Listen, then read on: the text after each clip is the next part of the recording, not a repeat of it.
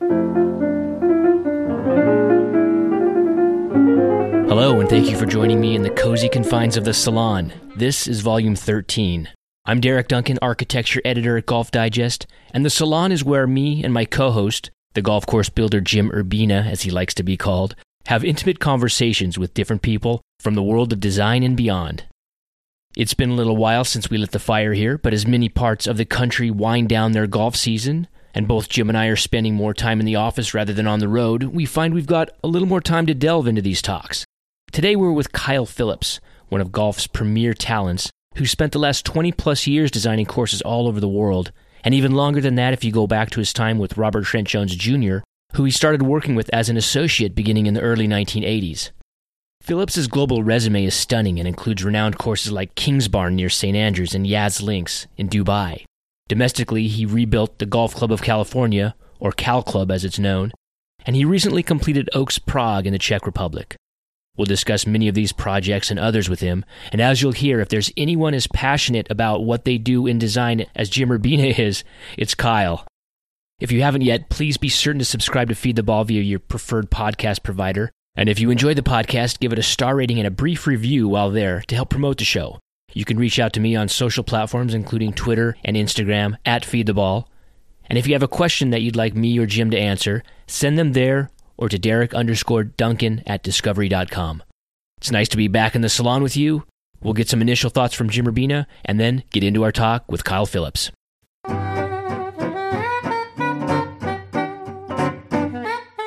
You know, Derek, it's it's been a long time since we've gathered our thoughts together. But over this past spring, summer, and fall, I've had the wonderful opportunity to work with committee people presidents of clubs and owners. And I find it interesting, and I hope that I can talk and you can talk and we can talk to Kyle Phillips and, and discuss that mentorship, that role that that people bring to the site, to the golf course, to the committee, to the ownership that gives you purpose and gives you reason and gives you a, a, a path to create these wonderful golf architecture themes that we have. But if you don't mind, I'd like to go back to what A.W. Tillinghast said many, many years ago in his writings about Golden Age design and the people he had to deal with. So, if you don't mind. Please go ahead. And I quote A.W. Tillinghast No course can thrive under various experiments caused by the different opinions of a divided committee. The Green Committee must depend on the singleness of one man's purpose. His associates must assist, but in no sense oppose. And after the chairman's term has ended, his policies should be carried out by his successors. The surest way to ruin a golf course is by an ever changing policy. End quote. And the reason I bring that up is that as we deal with architects, builders, as we deal with owners and greens committees and club presidents and all of the people that are involved with the golf courses we really love working on designing. We have to make sure that we find a purpose. We have to find an opinion that isn't divided, that we all have that same path to to create these these wonderful designs so that we're not going in all these different directions. And I'm sure that you feel when you see a golf course and, and when you play a golf course that you could tell something's out of character. There's too many different ideas. Do you ever think that you can spot that, feel that, play that when or look at that and play it and see, wow, there seems like there's so many different ideas here. Have you ever experienced that? Oh yeah, certainly. Especially at you know the clubs type of clubs that you work with not specifically but older historic clubs that have a long lineage. You can often go see and uh, you can trace time back through the the abnormalities you might see through the golf course and the property. You know there's a flower bed over here uh, a, a, bunker a memorial bunker here tree a grove of trees that seem out of place or they're the wrong species that don't match anything else on the golf course um, a, you know, somebody wanted a little pond in front of a green over here. the old come, pond. That's right. You know, it's and it's. I think what Tillinghast is, as anybody who works in golf architecture and remodels and redesigns has experienced, you're dealing with ego and uh, chairmen of committees and club members and presidents want to leave their mark somehow. And instead of often just through their good work and stewardship and being uh, great to the membership and uh, helping the club financially and, and whatnot, they want to leave an impression or, or a memory of them their tenure on the golf course. And the only way to do it is to build something or to take something away. But it's often adding to the golf course and putting something into the design and onto the property that was never intended to be there. So I know a lot of what you do in your line of work is after enough time goes by and uh, maybe that generation of green committee man or woman is, has passed is going and erasing that and, and removing a lot of those artificial features that the uh, architecture doesn't demand and the golf doesn't require. But it comes down to don't you think it comes down to ego and it's a natural instinct to want to leave your mark and to feel like you're making a difference, but uh, it just often, very often, conflicts with the original architecture and the way the golf course plays. Often, mostly, probably not in a positive way. And not in a positive way. And to think that Tillinghast was dealing with this back in the 20s and 30s, and yet today we're still dealing with the same thing. And I appreciate the passion that, as you said, yep. the Greens chairman, sure. Greens chairwomen bring to the golf course.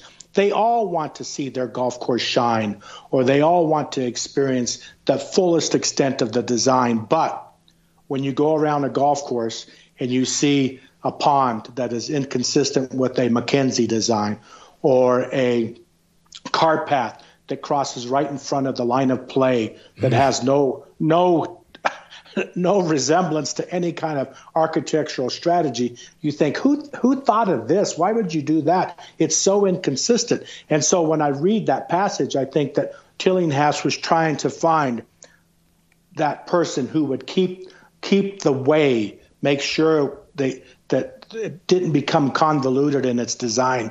And one of the things I want to talk to our guest today, Kyle Phillips, about is the Cal Club. How did he find that right person, or how did that right person show up at the Cal Club that said, you know, this is what we're going to do, and we're going to allow the architect to create this, and we're going to reap the benefits of it? How did Kyle Phillips uh, happen upon the right person at the Cal Club, or the right owner at Kingsbarns, or how all their architects find those people that know what needs to be done to correct the the inaccuracies of their design or to make sure that the flow is consistent. And those are the people you try to find. Those are the people you try to assimilate with and, and make sure that the ideas are true. So that, as you said, the pond doesn't show up in front of a par three that has no relevance. What you're talking about right now brings up something that's very common, and it's this inherent tension between this urge from club members and people who play the golf course and, and even designers to want to always do something to the golf course versus the desire or maybe the the the properness of letting it go and not doing anything. But there's always this this momentum to try to tweak and change, and we we just spoke uh, that often that manifests itself in in a lot of fluff and accoutrement that doesn't really belong or doesn't really work or add anything. You're adding, but you're not adding value versus just letting it go and just maintaining the golf course and pruning it back because golf courses always evolve. And it, it does come to what you just down to what you just said is who's making those decisions? Who is uh, has the wisdom to push the buttons? Because at Cal Club, they it was a pretty major reconstruction that the, that Kyle Phillips was hired to do. He's he did the same thing at Hillcrest uh, in in Los Angeles. There are times when the decision is we need to go into this club and we need to make major alterations to it for one reason or another, and there hopefully are mitigating factors. And in other places, we see the instinct to make a, a change or an alteration and it doesn't turn out that well. And and sometimes an architect's desire is to go in and and make heavy-handed changes when it wasn't necessary. So there's this tension of how do you get it right, and really fundamentally, how do you know when to go into a property? And I, I use you in the universal sense. How does anyone know when major moves are required, especially to historic properties like Cal Club? I'm curious to get Kyle's perspective on and your perspective as well is like how do you know when to go in and, and really start to fidget with a design? And the, the, the, the point being how do you know who's to decide where do you start? How important is golf course history to you? What is important in this golden age design if it has lineage? Is macdonald important to you? Is maxwell ross tillinghast stiles and van Kleek whoever your architect of record is, how important are they to the design? Was a highway put in? Were things changed in the surrounding uh, uh, peripheral that caused change to happen? Uh, trees not uh, trees dying or trees properly implanted. All of those things go into a decision, and people just experience the aftermath of those decisions. Sometimes they're right, and sometimes they're not. But I'll be curious to see, as we have both said previously, how did Kyle go about setting the standard for what he was going to do at the Cal Club when I had visited that place several times while working at San Francisco Golf Club and Pasatiempo. I remember stopping in there and seeing, wow, this is not like any golf course I remember of um, a Avi McCann or Mackenzie. Yet he righted that ship and he found that path and uh, it's widely acclaimed. I've seen it. I really like what he's done, but how? How did they get to that point? Who decided? What was the path? How important the superintendent played into it, the shapers that were on board with it. All of those factors, Derek, that are rarely talked about, rarely talked about. A lot goes into it, as you well know you know, when I think of, and just before we bring Kyle on, I, this was on my mind. When I think of, of him and, and the work that he's done over the last 15 years or so, two words come to mind really. One is the overall quality of the projects that, that he's been involved in, either domestically or internationally, and he's worked abroad. Uh, you know, as much as any other prominent architect has. So much of his work that he's done is is overseas. So I think that most of those projects are very are premium level. They're not just um, you know small time development resort projects. There there's a lot of pedigree and a, and a lot of investment behind his projects. So it's very high quality. And yet at the same time, the other thing that I think about it is how underrated he is. I'm guilty of saying, you know, there's there are the big names in in golf design right now, American golf design and, and Kyle Phillips probably should be up in that first category based on the work that he's done, whether it's in remodels, restorations, or new work. And one thing I, I, want to ask you this and maybe touch on it with Kyle because his work is so diverse. But I, I think of his work as I look at what he does and, and I call it naturalist. When I think of naturalism, and it's a word I use often to define a lot of what's happened in architecture the last 20 years, it has a natural nature look to it wind blown, scenes stolen from the landscape. And yet, a lot of construction is typically behind that. If you think of King, Kingsbarns, how much, how manufactured that golf course was. And I want to ask him, and I want to ask you too, Jim, when you hear the word minimalism, what comes to mind? Is that an important word to you? Does that mean anything or define anything specific to you? I, I think it's different different than naturalism, but you know, you and, and, and, Tom Doak and Bill Coore and some others are, are have always been termed minimalist. What does that word mean to you? Well, it's it's it's a broad term as as you know, people have used it in a broad sense, just like the term links golf. Well, we both know right. links golf is one is one dune in from the sea, but every American golf course in the 70s and 80s was considered links golf or, or uh, yeah. a couple uh, a couple mounds. Yeah, anything that didn't have any buffers. trees on it was links. was links was coin links golf. So minimalism has kind of taken on that same broad sense that oh well he he didn't do anything.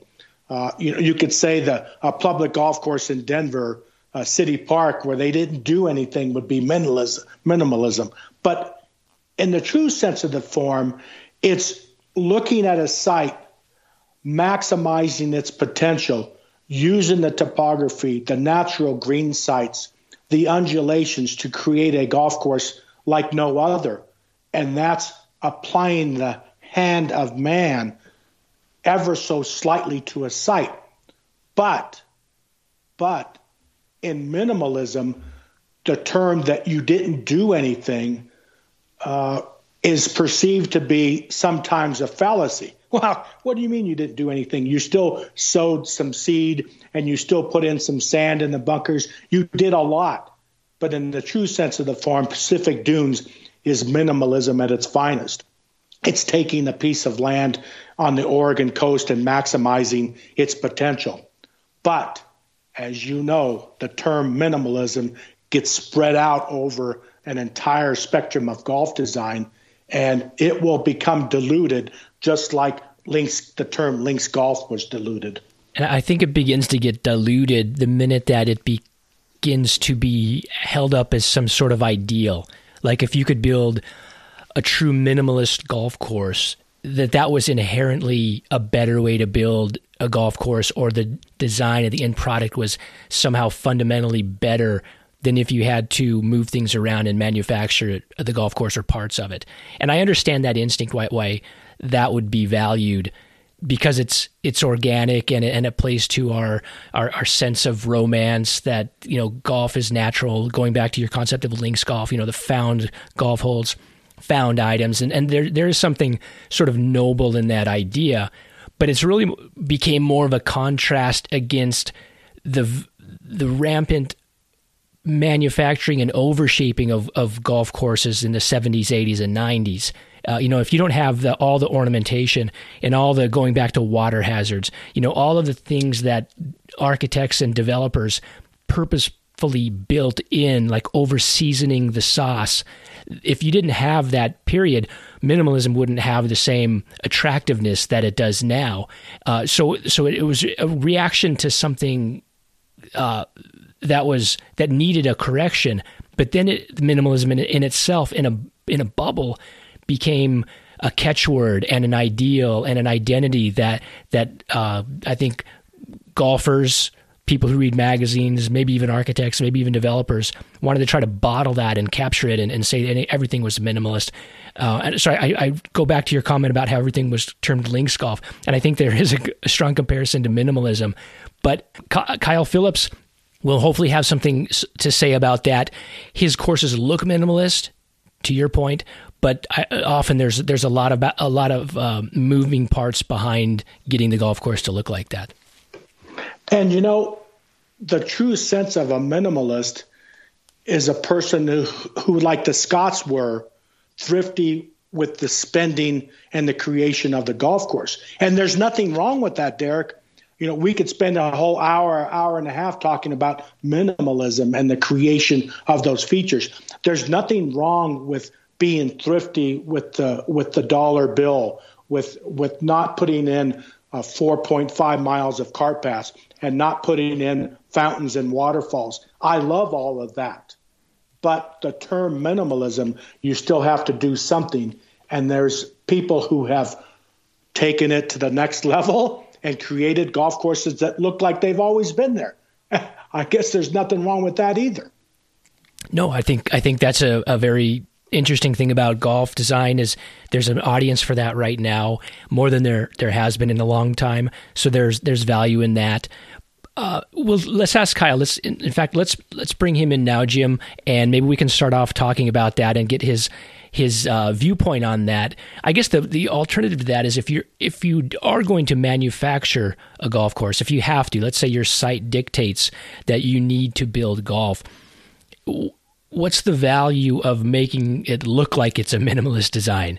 What's the value of making it look natural if it's not? And I don't have the answer to that, but Kyle, uh, a lot of his golf courses, you know, Kings Kingsbarn, of course, the setting maybe maybe dictates that. But uh, we'll just kind of get his idea to start off with the delineation between minimalism and naturalism.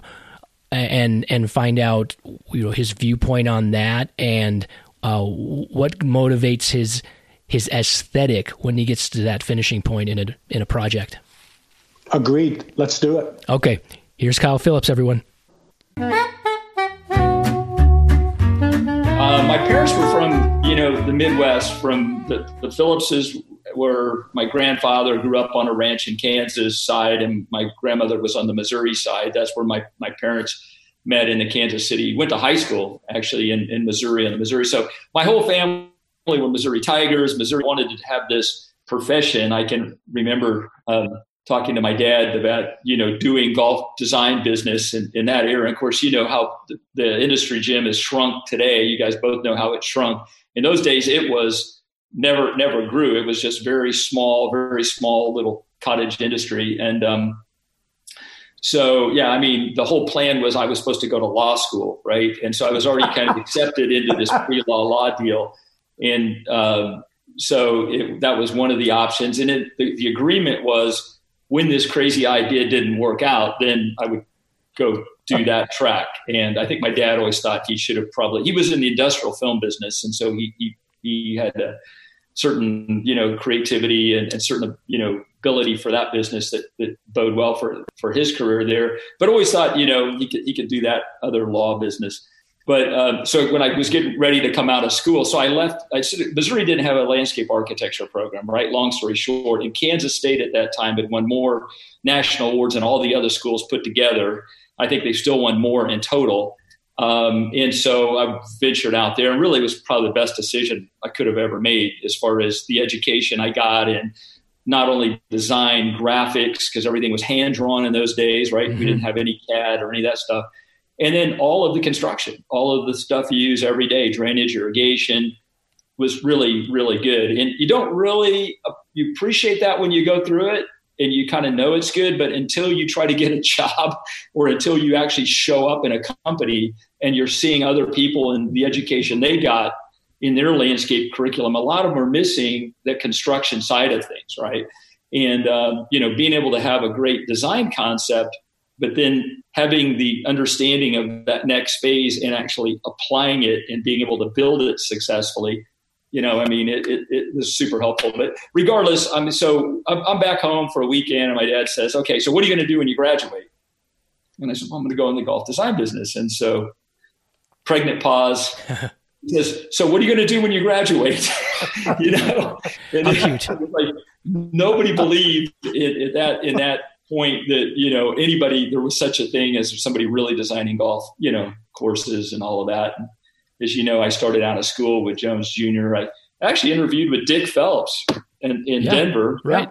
Dick phelps, and dick you know was a great guy. And um in on a i think a thursday and then i went out to california to do jones on a friday and spent the weekend. And actually they offered me a job on friday.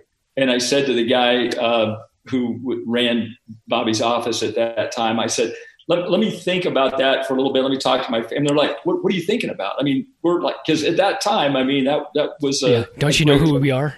Yeah, I mean, don't, exactly. Don't you Nobody says no to us.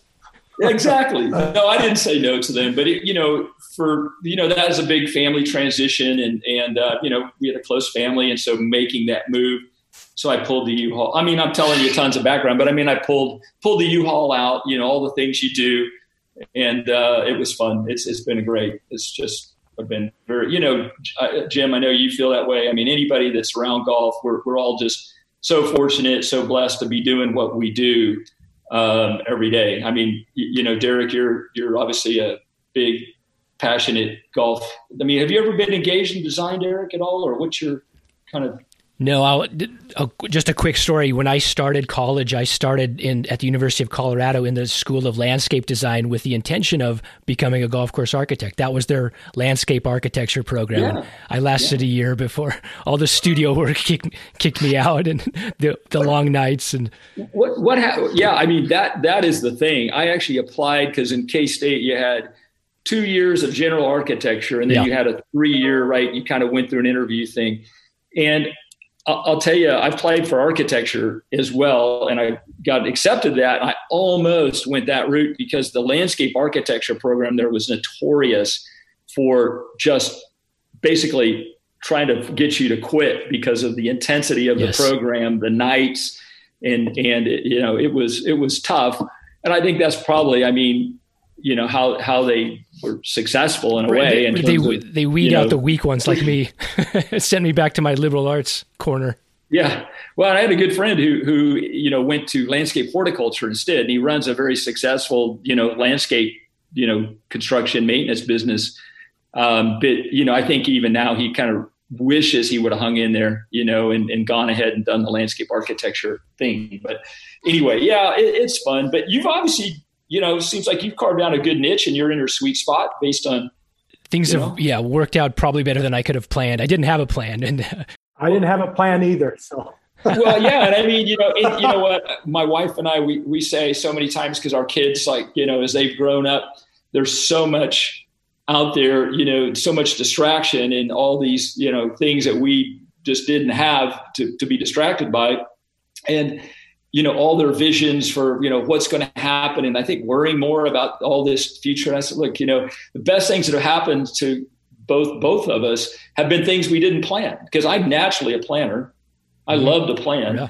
but um, the best things that happen i mean you know were things that we we just you know they, they just kind of worked out that way. And uh, so sometimes keeping our hand open and not trying to hang on to everything is is the best way we can kind of move forward you know? Would you have changed anything going would to I landscape would you have changed anything going to landscape architecture class at Kansas State? No, I mean, you know, I think in that was when I started. I mean, and, still probably now a lot of the guys that are really, I mean, you know, of course, we could talk about that if you want, because I know there's so many people. When I started, they were either civil engineer background or landscape architecture background. That's how they, or you know, you you you had a you were a well, I mean, really in this country, they were starting to be you know, golfers, Nicklaus, Palmer were the two, and and then more and more, you know, players um, that then hired people that were landscape architects or, or civil engineer type backgrounds to, to work on their, you know, on their staff. But um, yeah, and I mean, so things have evolved quite a bit. Um, you know, I think you know just generationally of I mean, I know you're all into this about the styles of architecture that were done maybe in the 50s, 60s, and the you know, 70s. Pete Dye in the 80s who did this, and then you had Tom Doak, for example, came out of that Dye thing and did just the opposite, like children do, right? I mean, you know, they do, the, they tend to, because I mean, Dye moved a ton of dirt, right? And he was doing links and challenging everybody in their thought process about what is architecture. But Doak goes and does minimalist, you know, I mean, complete opposite of what, you know, Papa does. And, um, so you know, you look at these these chains of people's you know kind of family tree, if you will, and how they came through, and then where everybody you know goes. And some people stay on the same you know line. They they they you know you've seen people inherit basically a firm when the when the guy either retires, whoever the the, the name on the door was retires, they pick that up and they just continue on the same way. And other people do something very different. And then there's a whole generation like you, you Jim, of guys who have come up really on the construction end who are really now kind of going to design. So we have pros. I mean, first it was just everybody was kind of a design background.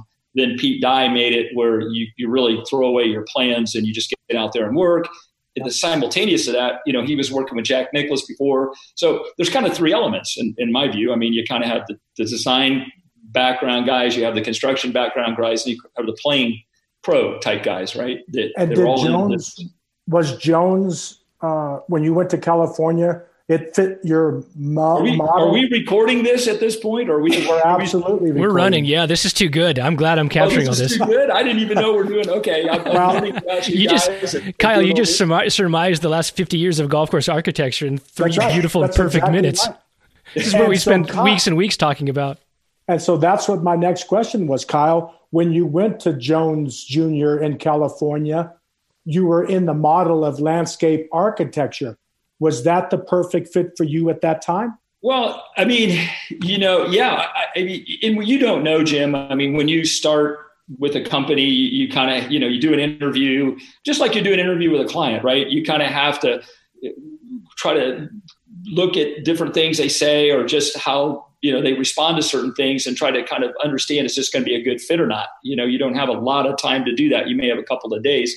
I had a few days there and felt very comfortable with the staff, the team, the, you know, the kind of camaraderie they had. And, you know, they worked out. I think same house they're in in Palo Alto it was just a house converted to an office, so it had a great great vibe to it. And you know, frankly, when I started in this, you know, Robert Trent Jones Sr. was really kind of the guy. I mean, in the '60s, he was the open doctor, in '70s, and he was still kind of this legendary figure. This was originally his West Coast office, which Bobby had taken over. And then, of course, Rees set his own shop up down the street in Montclair for Mr. Jones. And so, you know, they you know, they had a great reputation. And, you know, Mr. Jones was already, he was born in 06. So, I mean, yeah, he's, he's getting to late 70s at that point. And um, so this was the younger kind of Jones, you know, more dynamic. And Bobby was on the state parks board and, you know, had more of an environmental, um, you know, kind of slant to, to the work he was doing. And so, you know, it just seemed like kind of the perfect kind of opportunity for somebody who, like we all need to do, we need to apprentice, right? When we get in. So, yeah. yeah. You know, Derek, Pete was my, my apprentice. Pete taught me how to build golf courses. Right. Uh, I believe, Kyle, that Mr. Jones taught you how to design golf courses. Well, you- I think the thing is, is yeah, yes, but also we had a construction company. Okay he had their they had the Joneses for years had their own construction company. Mr. Jones still had one. We had one, and so we did on each project. And some of them we were general contractor when I was there. Um, most of the time, really, what we were doing, whether it was domestic or foreign, was doing uh, the, the shaping.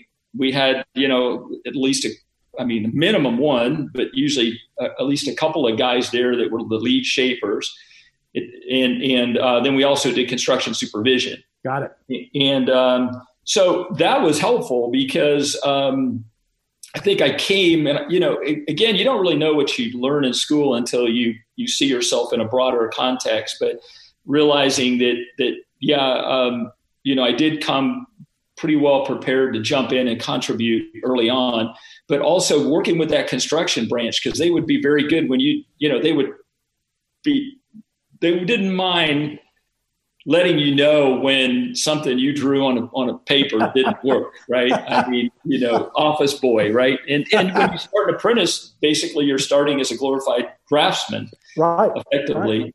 And, um, but, you know, quickly as the industry grew, I had a chance to, to do more than that. And, uh, and I do think, Jim, I mean, we have now come from an era of tons of golf housing developments where the norm was i mean still really today anything we do you have to produce a lot of documentation to get approval. Even if it's not even if it's a beautiful site without a lot of earthwork you know really to be done you know right. and you just basically shape the site. It's really the shaping side not the the, the greater land movement type site. Just all the all the hoops and the documentation you have to put together to get a permit um, so you still have to have that element, and then you get to the, the, glory part of it is where you actually get to get on, you know, start the machines and get out and build the thing. Right. And so that front end process is, is, is always something that takes so long, as you know, to get in. And Derek, I would say the drawing part is the conceptual part is fun, but Kyle, and I wish more people, I wish more people got to hands, hands tees, greens, bunkers, scaled maps, because that just gets you to what Kyle said, the permit. But the fun time starts in the creation. Yeah, and I mean, there's there's clearly, I mean, you know, people. I mean, there's a lot of. I mean, it's great to see the, the industry move to more the artistic bit, right? Because for a while it was very, that's kind of where I was starting with the residential side of things. Things became very technical. It became a very, you know, almost more civil engineering. And look at some of these developments that have been built. I mean, you know, there is a lot of civil engineering that goes in because not from the golf standpoint, but the golf usually inherits all of the ills of the real estate development. So all the water from the real estate development often runs to the golf course because they want views down into the golf course. The golf course ends below the residential, not above it. And then, of course, so you got all this drainage that you have to run through there. Plus, it's the golf course is mitigating every sin of the development, all the trees they cut, all the stuff they you know did yeah. to wetlands and other things. And so we're the ones that bear for the burden. But now, I mean, I mean, uh, kind of now the the the kind of industry because the housing thing is just. I mean, it was overbuilt ten years before it imploded, right? I mean, it was everybody knew it was overbuilt, but they just kept going. You know, used to go to the Urban Land Institute, and they would just say, you know, golf loses money, and so just forget about the golf and build the housing. And they were so successful at that. I went back a few years later, and they were all crying over how they were losing 50 to 100,000 a month about how this was terrible. And I was like, you guys were successful. You did exactly what the Urban Land Institute recommended you do, which is just ignore golf, build the residential, you know, and then just sell the golf off or deal with it later. Well, you know, it was like the music stopped. Nobody could get rid of these golf courses. Everybody had wised up to the fact that the people that lived around them didn't want them. Nobody wanted them. And they were just kept losing money.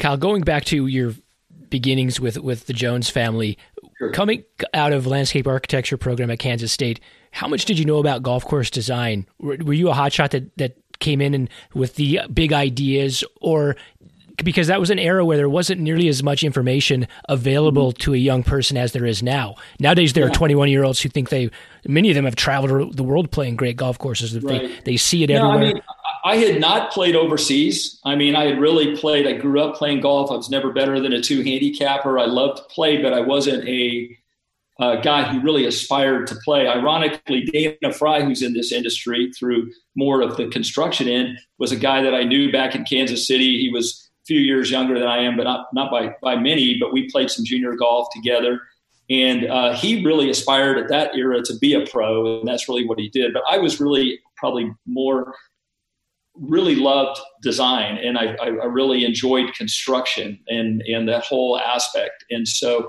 that's probably where I. But when I arrived there. I mean, I had been fortunate enough to win the ASLA has national student awards. I'd been fortunate enough to win one of those. I did actually probably in spite of the fact that my my senior project was a golf course you know renovation in, in springfield missouri horton smith golf course went of the first masters all that kind of stuff.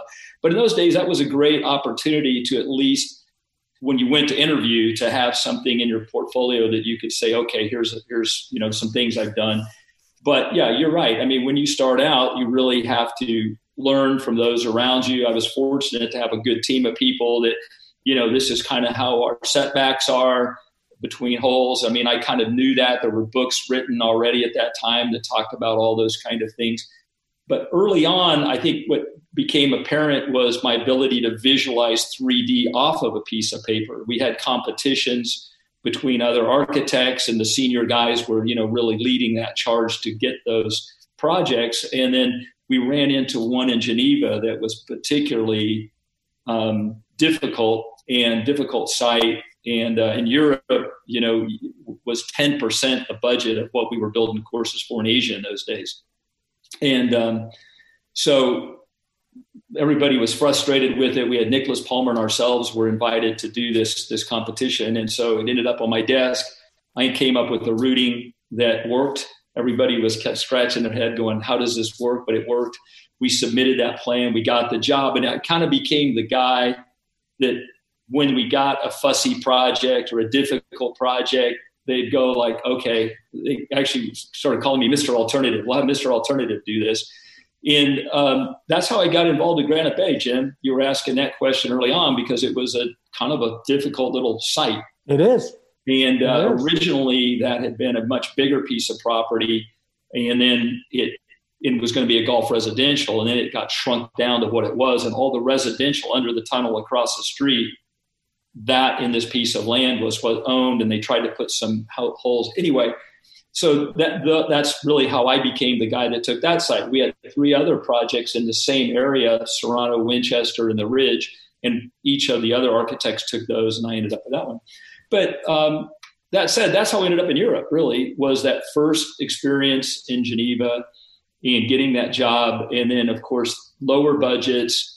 And um, that really changed my life looking back because that got me to Europe. That got me really playing a lot of the traditional courses, Heathland courses, Links courses, and really enlightened me as to why we celebrated what we now call the golden age courses, which were all designed by who? By British Isle architects. Yep. Wherever they came from, right? They grew up and they had this. I mean, it's amazing how your mind just, you, you know, you start playing links courses and you just go, wow, yeah. it, it, it's, it's incredible how it expands your imagination and how those are just built on the land and they're built in the land and on the land. And uh, so that's what really kind of transformed my whole mindset and, and, and kind of made me try to be able, because we were building, as you know, Jim, we went from a period when people, when you talk about designing courses, you design tees, you design greens, and you design bunkers. And if the land was hilly, it was hilly, and if it was flat, it was flat. And then you and Pete Dye, you, you know, in that generation, you started moving dirt from corner to corner. no stone left unturned. Exactly. And and so, you know, and we all know now, like, okay, it was pretty unnatural. You know, it was cool. It was kind of fun. But if if there was ever a moment, I mean, that was definitely the bigger is better era. Yeah. And Derek, I as I told you many times, I could move a million cubic yards in my sleep because it just became the norm. And as Kyle said, when I got sent to Scotland by the Dye family and I saw Western Gailes and Troon, and I shook my head and I said, oh, What the hell are we doing back here in the United States? Why aren't we building more golf courses like that? So I understand Kyle's uh, enlightened us when he went to Europe, work in Europe, and he yeah. started to see all of that. Well, then let me ask you both. Uh, start with you, Kyle. You came up in this period of design, and this is, your background was with the Jones family and designing through the '80s and '90s. What what took so long for golf to embrace these traditional forms, the the links spirit that you described, that you got immediately when you went to Scotland and Britain and played those kind of golf courses? Why has it only been in the last 10, 15 years or so when we see these this style of, style of golf expressed in its all of its grandeur. Why did it take so long to get from there to where we are now? Oh, that's a good question. You know, uh, I think you know the majority of people. I, I mean, a lot of the architects. I, I, didn't. I mean, Mr. Jones traveled a lot. Obviously, he he got around, but a lot of the architects, you know, that designed in this country at that time, were really their point of reference was U.S. courses we were doing a lot of residential courses. But it's a good question. Why, why did it take so long? Um, at the period, I think, though, Jim, I mean, you, you were in this. I mean, the mindset to me was that we were advancing golf and that, you know, we were really doing great things in golf. I don't think anybody, you know, it's kind of like you don't know what you don't know. And um, I, I think that, you know, it, but, but, looking back, what were what were we celebrating? It really wasn't architecture. I mean, you know, if you looked at how people were advertising it, they were like they had the state of the art irrigation system, whatever that meant, right? And drainage system, and it was championship. You know, long, long, long, long. That was important. Still is to some people. That's all they talk about. You know, good cocktail party talk. You know, that kind of level of, of conversation. Oh gosh, and the best thing that people can talk about is they had full length cart paths wasn't that wasn't that really? Could you imagine great courses like Cypress Point advertising that they yeah. had now? They've upgraded to full length cart paths. What an, what an, ultimate luxury that is! It is a sign of wealth and prestige. I mean, when we got to Cal Club Jim, when they had full length cart, cart cart paths that literally ran through the old MacKenzie bunkers. I they remember. took out a lot of the old MacKenzie bunkers so they could get the and you see the ghosts, you know, the, the yes. ghosts of the bunkers. It was it was hysterical. I mean, it was it was it was like one of those you say is hysterical, is funny, but it was sad. It was just realizing how architecture had just been dismissed, and really agronomy was just so above architecture at that point. Um, how fast really, were the greens?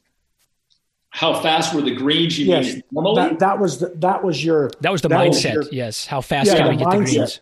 Yeah. Well, and I think and I think green speeds though have yeah have really that that was something maybe not as much when I first started. I mean, Pasatiempo was a good California course, or when I first played it, I mean those Mackenzie greens were awesome, and they were quick. But you know they had the thing where they instead of putting a speed limit, and that's a conversation you guys um, probably have had with people, but that's another day. But this whole there's so many different threads within the industry, and one of them is just greens. I mean, I, I, come from the feeling of like, if I've got some beautiful Mackenzie greens, just put a speed limit on it and enjoy the greens. Don't dumb them all down so I can say I have 12 on the Stimpmeter, right?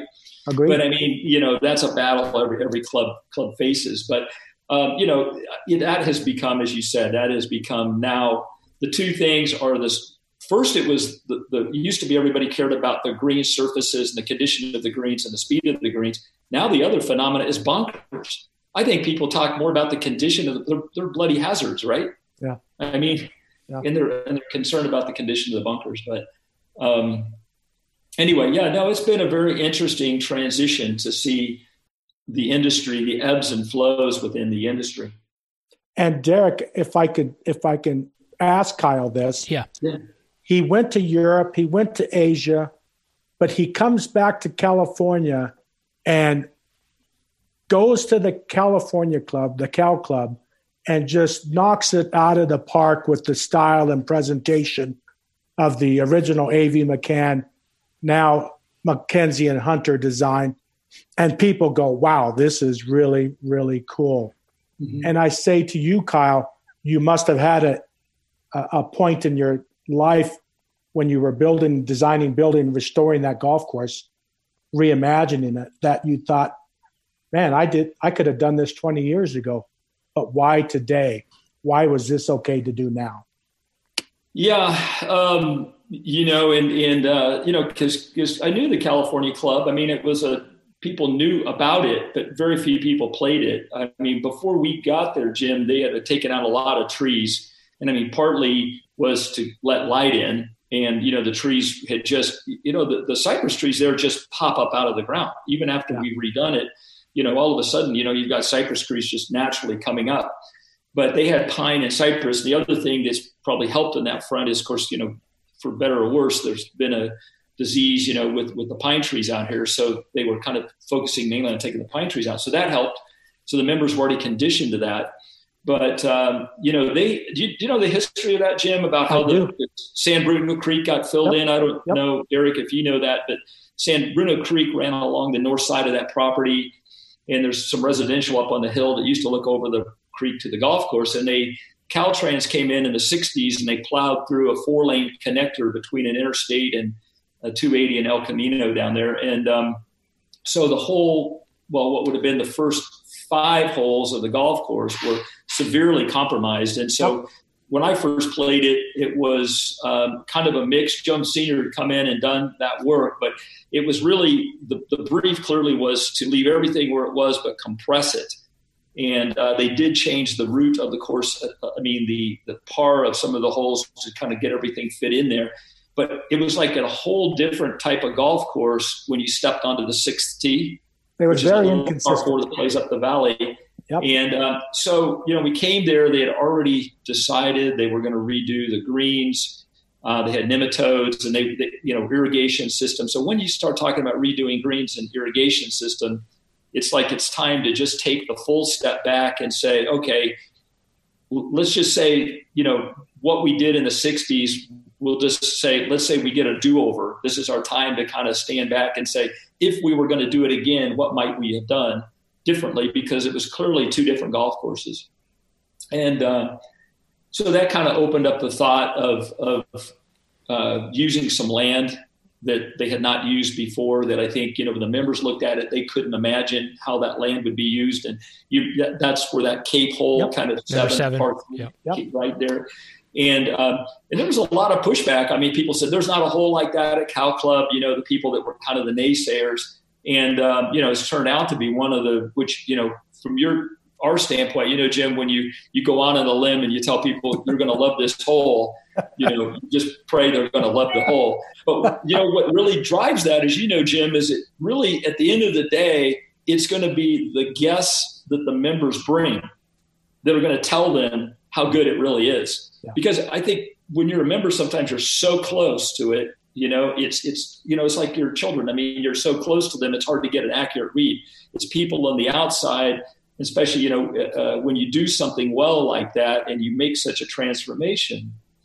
The connoisseurs of golf, you know, come. They want to see it, and then they tell the members like, "Wow, this isn't just good. This is really an amazing." I mean, kind of combination reimagination, restoration. It was, I mean, I remember Brad Klein saying, I really don't know how you describe this because it's, you built new holes, you've totally restored the old holes, you know, that, that we could. There was 13 old holes, restored 12 of them. Uh, one of them that I didn't restore was replaced with that cape hole. Yep. Yep. And then the par three that plays down. But anyway, so what, then in that process is even on that front nine, when you play the front nine, going back and looking at the old pictures and to the extent possible bringing back the essence of the old course trying to think about the strategy. And uh, when you get up into the corner if you guys I don't know if you remember all the holes how, how well you remember them but um, you know what what's now the kind of fourth green you know one down two yep. three four back in the corner. Yep. that was number five green. That was very dark down there. It was very dark down there before we started right? I mean it was a, and what was phenomenal was we found some old pictures before all that was built. And from that green site, of course, the hillside was all open without the freeway. And that land dropped way down into a ravine. And now you have, you know, you don't see it. It's not as obvious as you would think, but there's enough tree cover. But the road's now probably 20 feet above you. Yeah. And it was at least probably, the ravine was at least probably 20, 30 feet below you. So that's how much they've changed that land. But that green we saw a picture. This was A.V. Macan because that was his green, and Mackenzie just did the rebunkering in the 20s, right? So the whole layout at Cal Club was originally A.V. Macan, and then Mackenzie came and rebunkered. But what what we didn't have was the picture that was found mid construction where that green actually had the gull wings that we have on both sides. Yep. That was A.V. Macan, and then in the 30s we think that that disappeared quickly because even when you saw the Mackenzie bunker there, you didn't pick up those gull wings. So Mackenzie, the, the way that hole is bunkered was really all A.V. Macan's concept within the Mackenzie style of bunkering applied. And of course, all the fairway bunkers were Mackenzie because in those days, the way it was built, only greens had bunkers. So, but I can tell you, it's now consistent, Derek. It's consistent throughout the golf course, and Thanks, that's man. what it was lacking. Mm-hmm. Yeah, thanks, Jim. I really appreciate that because I mean the members were like, you can never make the front nine as good as the back nine.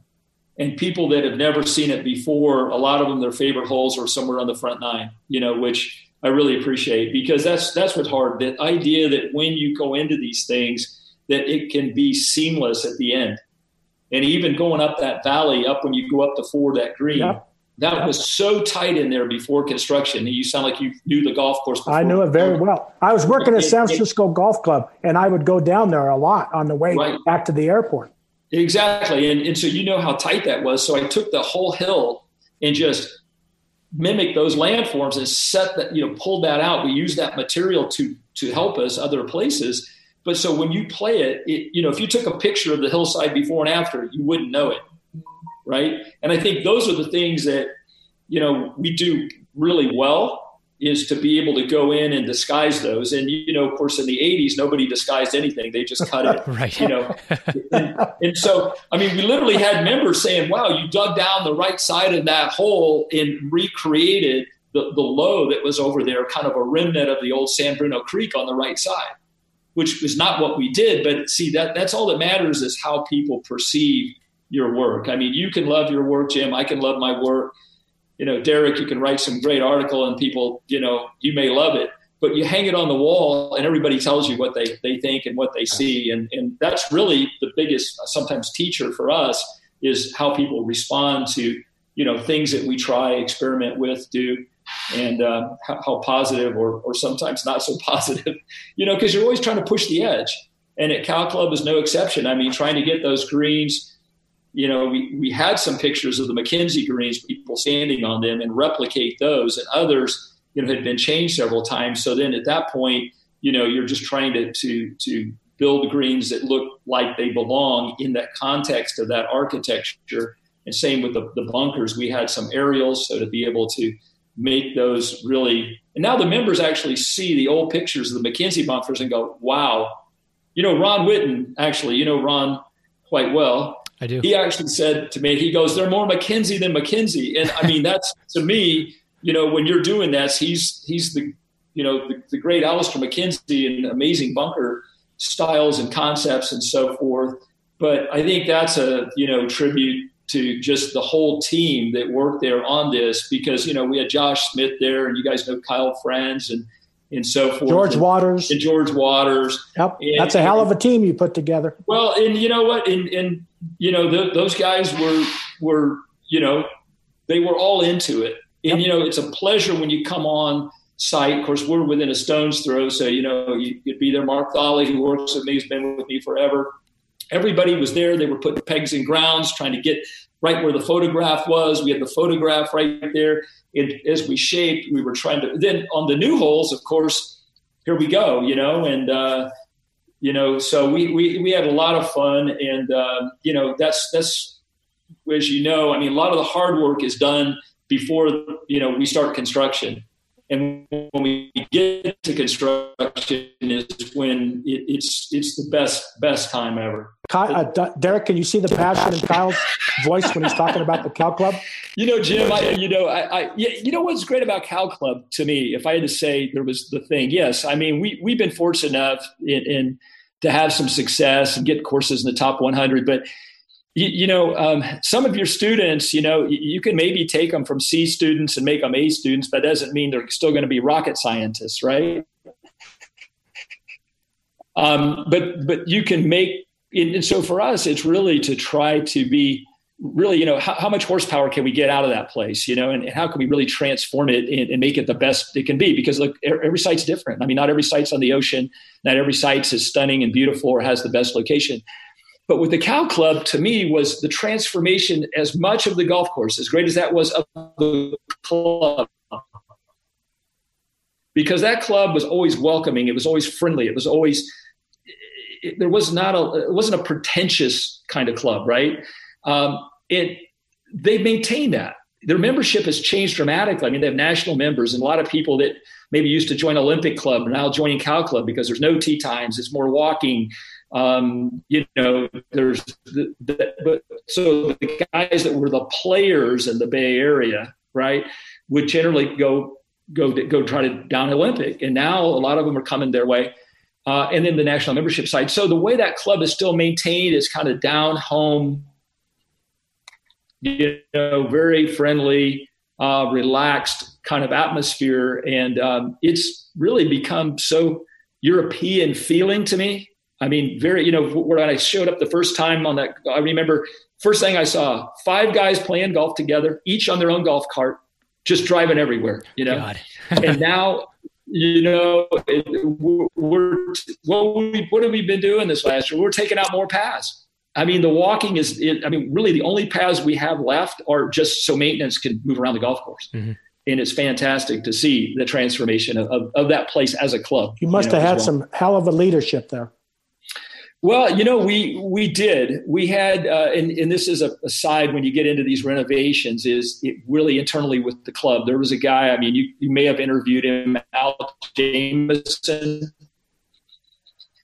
and uh, he another another younger guy, um, John McGovern, who came on, and, and probably, I mean, look, every everybody that was in that committee was instrumental, but those were guys that really stick out as people that were part of that process from beginning to end and John's been club champion several times. But um, yeah, the leadership within a club makes all the difference in the world. You know, you can have great ideas. I have great ideas. They may even have all the budget, but uh, their ability to really work side by side and, and advise us as designers about, you know, we have to do presentations and listen to advice. I mean, as you know, as you move through this process and you're trying to present, one of the things I learned early on is you have to get the ex-presidents involved. You have to get the, the old leadership guard involved, green chairman and so forth, and bring them along with the committee. Because if you go up there and bring your presentation forward and all those people aren't involved, not just the committee, but all the old leadership, and you don't have that group, nobody's listening to anything you're saying. I mean, they're just they're switched off and they're upset because they're not included, and they feel automatically that the work that they may have done is now being dismissed. And so uh, Al did a great job in bringing people on board. There was a lot of, you know, in this case, a lot of meetings and small groups and things like that to bring people along. And um, you know, and even when we you know, I tend to get involved in everything from gate to gate, right? There were some fountains and things that were built and things that were done that were like 70s type of things that just didn't fit in that context, you know, taking the lakes out that they spent lots of money on at one point and um, just their trust and belief that, you know, um, that we knew what we were doing and um, that it was going to be really far better but I mean, I think to everyone, it, it's it's come so far, not only on the golf front, but on the club front. But anyway, yeah, a lot of passion on that one. Still fun to have it in our backyard and be able to go down and enjoy it. Speaking of, of leadership, you just spoke about how important it is to get various levels of, of committee members, retired committee members, everybody on board. That's that's it's got to be in place. I know that for a project to turn out as best it could another type of leadership comes from somebody like Mark Parsinen, who you had a, lo- mm-hmm. a very, very good relationship with on a number of projects. That's really fundamental to mm-hmm. the outcome of a new project as well, right? To the to the style of golf that we've seen developed in the last twenty to twenty five years, getting away, breaking away from that, from those types of courses that we saw in the 70s, 80s, and 90s, the overbuilt mm-hmm. courses, when, when right. as you said, sort of being more, more paying more attention to agronomy and other things than the actual architecture. But you mm-hmm. need somebody like a Mark Parsinen to take the reins. I think we've seen the most successful courses in the last two decades have always had strong leadership at the top who put golf first rather than other considerations. Yeah, and, I mean, you know, there's a good example. Like your ownership profiles are so different, you know, from course to course, Jim. I mean, you, you know that, right? I mean, you have owners that may be golfers right? And and they may be passionate and they may be building a project because they love golf but everyone is kind of different. And and i mean most of the folks we design i mean i really enjoy when there is a real clear owner of a project who is engaged in golf because i always feel like that you, you, know, Jim, you know this well. I mean, regardless of, let, us say you choose a, a, Toro system or a Rain Bird system, and I always try to get the superintendent on board, you know, before that decision has to be made. And sometimes, you know, you can keep saying it, but it doesn't happen. But to make sure the owner understands those basic decisions, are both, you know, could be great systems. But sure enough, whatever one is chosen at that moment, the next superintendent could come in or one of his buddies asked him well why did you choose that? You should have chose chose the other. And so trying to keep and that's a technical side of things but even on the architecture the style of bunkers we do everything because you know i take an approach on each course of okay this is like a new book. This is a news story. This isn't you're hiring me to you know crank out copy paste a style, and this was part of the reason I know Derek kind of mentioned about talking about you know how I left Jones or why. It was really to to take these things that I saw within architecture and even links architecture, which is very different styles, and apply those appropriately to the landscape we're given, to the climate we're given, and so forth, so that when we deliver this, it looks like it belongs in that in that environment, but also it is something that the owner is really proud of. And so when he raises his glass to toast the celebration of this launch of this new course, in his mind, he knows what has been created and he embraces it because he, you know, we give birth, but they have to raise it, right?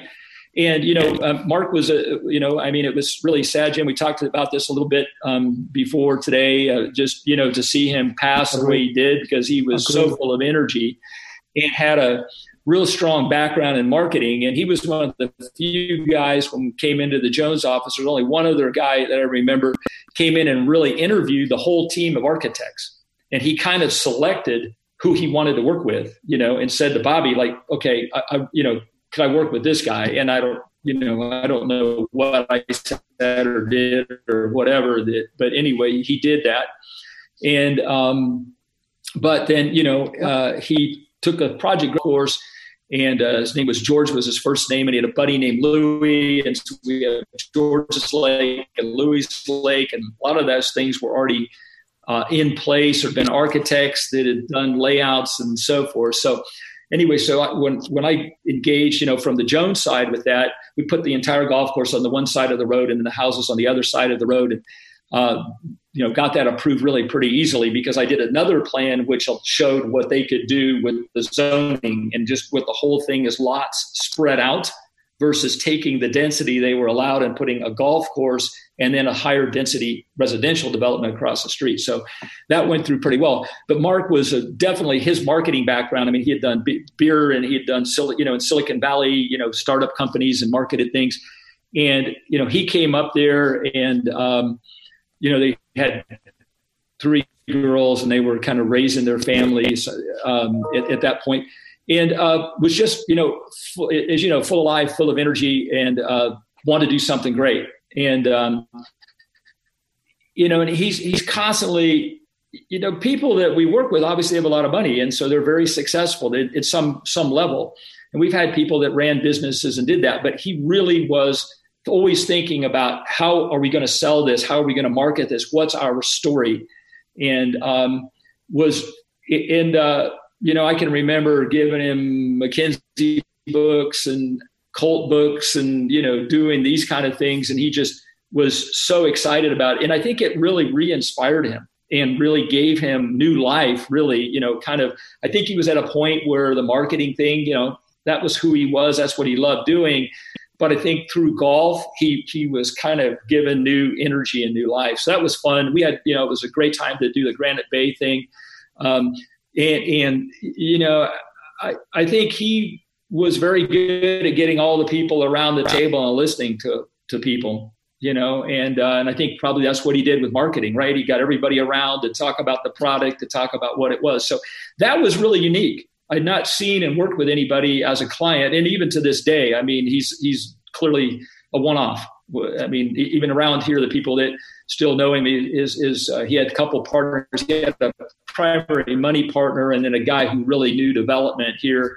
And so, you know, every everybody, you know, he always puts a smile on your face when you talk about you know him and his level of energy and his contribution. And you know, I, I, it's it, the club. To be honest with you, Jim, has become a bit more commercial. You know, they've they've got more carts, and what the whole walking experience and the original vision is is shifted a bit and, and become a bit more that way.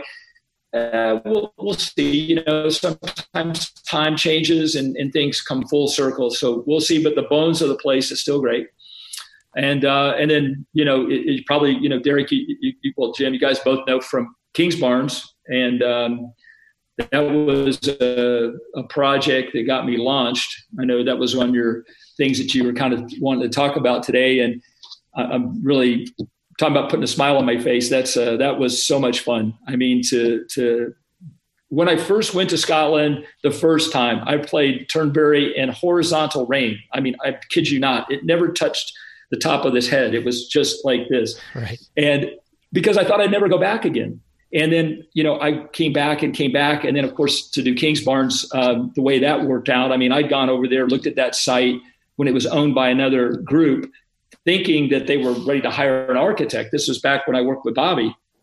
And, um, and there had been, they were like the second owners and they were looking to sell it again. They weren't looking for an architect. They had a plan. They were looking, you know, for, for somebody to do, do the project. So, uh, you know, then Granite Bay was over and Mark was looking for something to do and uh, was, you know, looking at this site and that site. And I just said, well, would you ever, you know, think about doing something over here? I mean, there's a site they're looking for an owner. Um, I thought his first partner at Granite Bay at the time, I thought would be up for doing it. He turned out not to be, and then I was able to connect him with his, you know, Art Dunkley, who owns Kings Kingsbarns now. Um, and you know, just sometimes in projects, people spend 20 years to put stuff together, and this thing just came together like this. And then all of the people that were involved in the in the project, people I'd worked with, and Southern Golf was the contractor, and a lot of the shapers that actually were Southern Golf guys that we had had working for us when I was with Jones that I knew. So to be able to kind of pull that group together, I've still got a guy that, that cut his teeth there, David Smith, who's worked with me now, you know, since then on tons of projects. Did in fact he's been involved in both, you know, Yas Links, which is one of our top 100 uh, out in, in, South Cape and in, in Korea. Uh, down in, in fact, he, he just left uh, Verdura, where we're working in Sicily.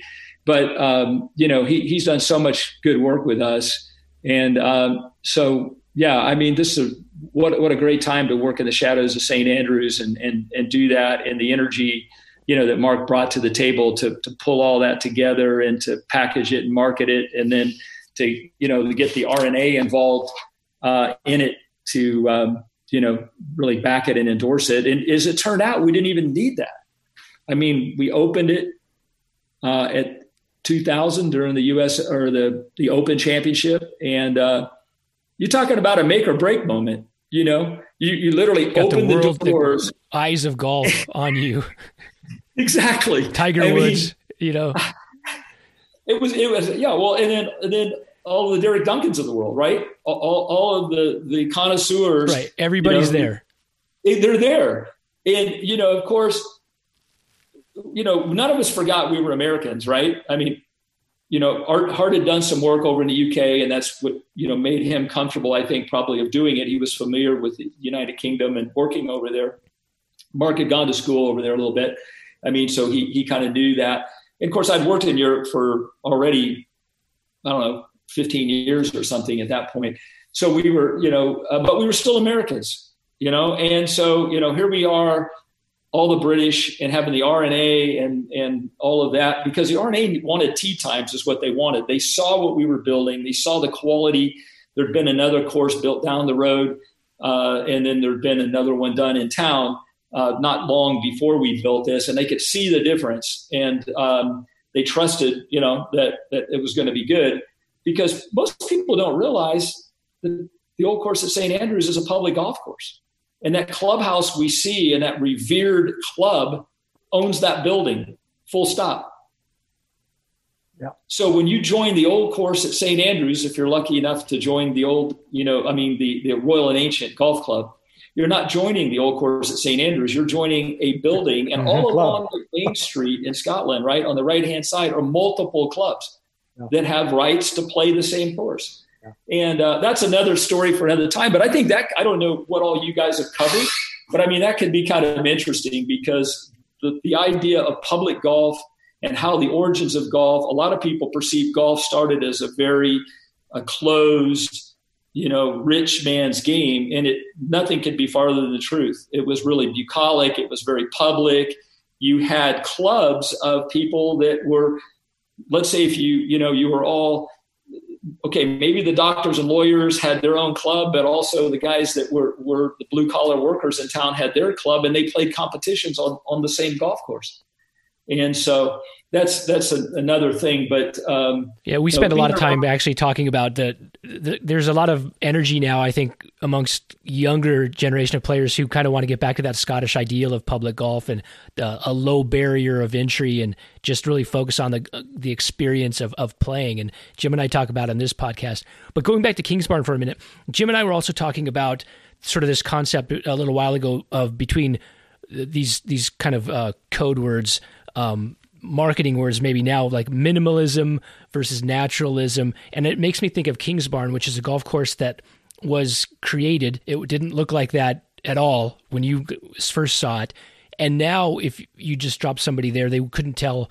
They would think that it was a natural links course. You know they they would interpret it as something that was a quote unquote minimalist design I, I, would love to get your thoughts on that. And also, I imagine it must give you incredible pleasure and maybe more pleasure to take a, a zero property and turn it into uh, a top 100 golf course in the world right. than, than to take a, a, golf course that's a, already an eight, a property that's already an eight, and turn it into a mm-hmm. nine or something along mm-hmm. those lines. Uh, to be able to create that type of golf that gets that amount of respect and looks so authentic must provide extra satisfaction, I would imagine.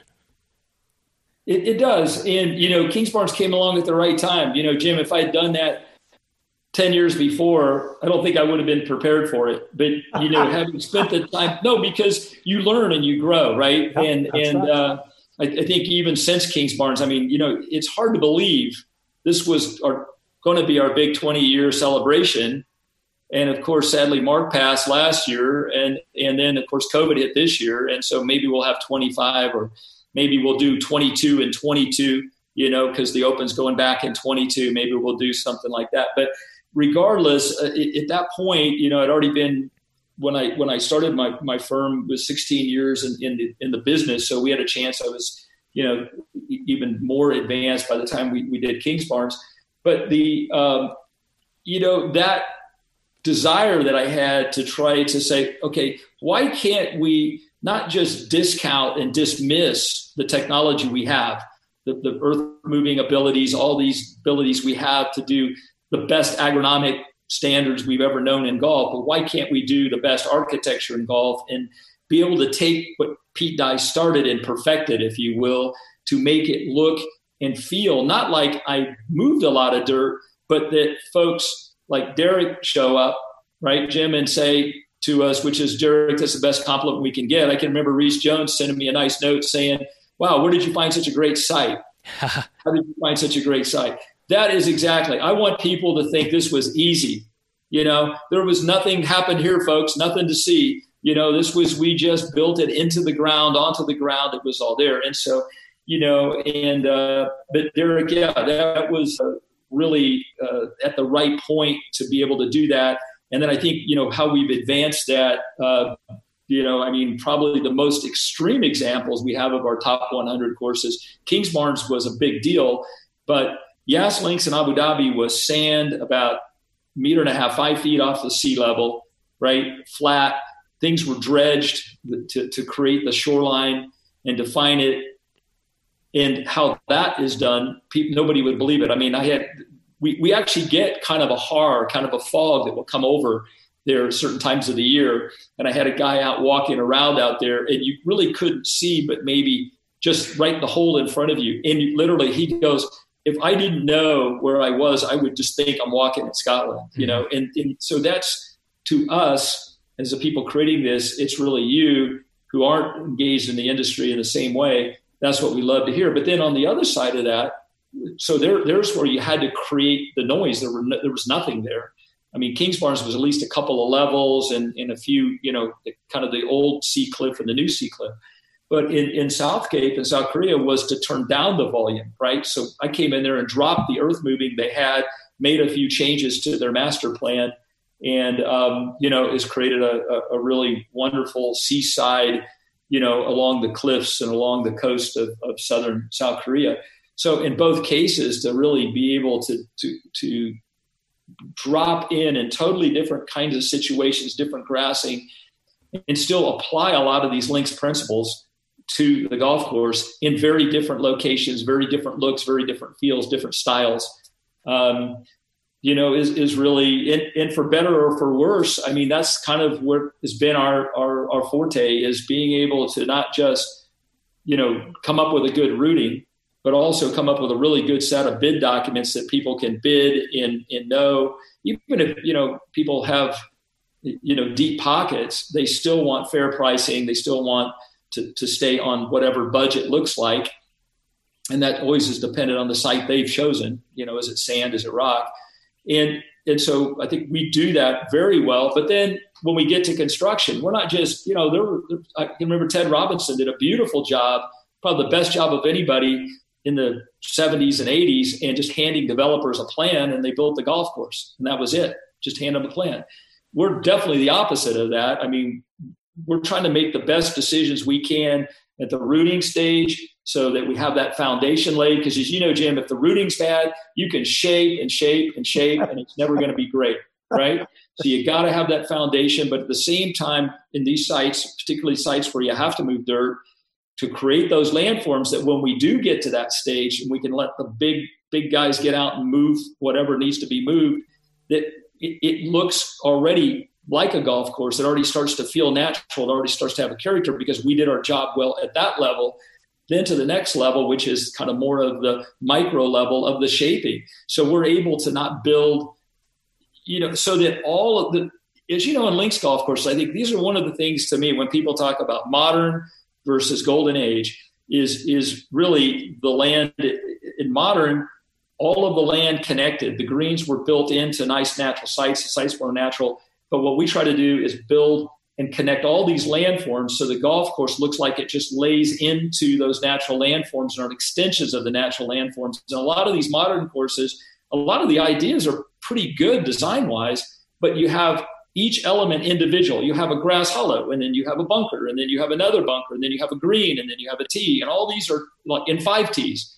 And, and, and as opposed to we're trying to build landforms first at a macro scale, you know, where we have these types of sites, either to dial up or turn down the volume. Now, of course, you get a, a site like a Cal Club or some of the other places where we've done renovations or some of the courses we've worked out in Europe where we're really, you know, going into a Tom Simpson course, there is no earth moving. You go straight to shaping. That's that's that's what you're doing, right? He brings so, up a good Derek, point. We, is that is that? Uh, go ahead, Jim. Well, he brings up a good point, Derek, about a, a golf course that's sectional, that it's independent. Uh, uh, uh, each hole is independent of itself, and that's what Kingsbarns did so well from the top of the road to the ocean. Right. It blended all those features together. So it was modernism, but when you get down in the setting, it looks like it was always there because he didn't sectionalize it. He mm-hmm. blended it. And he just told you, and that's what I experienced, Kyle, when I played with Mark, is that everything kind of flowed and it wasn't yeah. independent. And that's what happened in the 70s and 80s mm-hmm. and early 90s, Derek.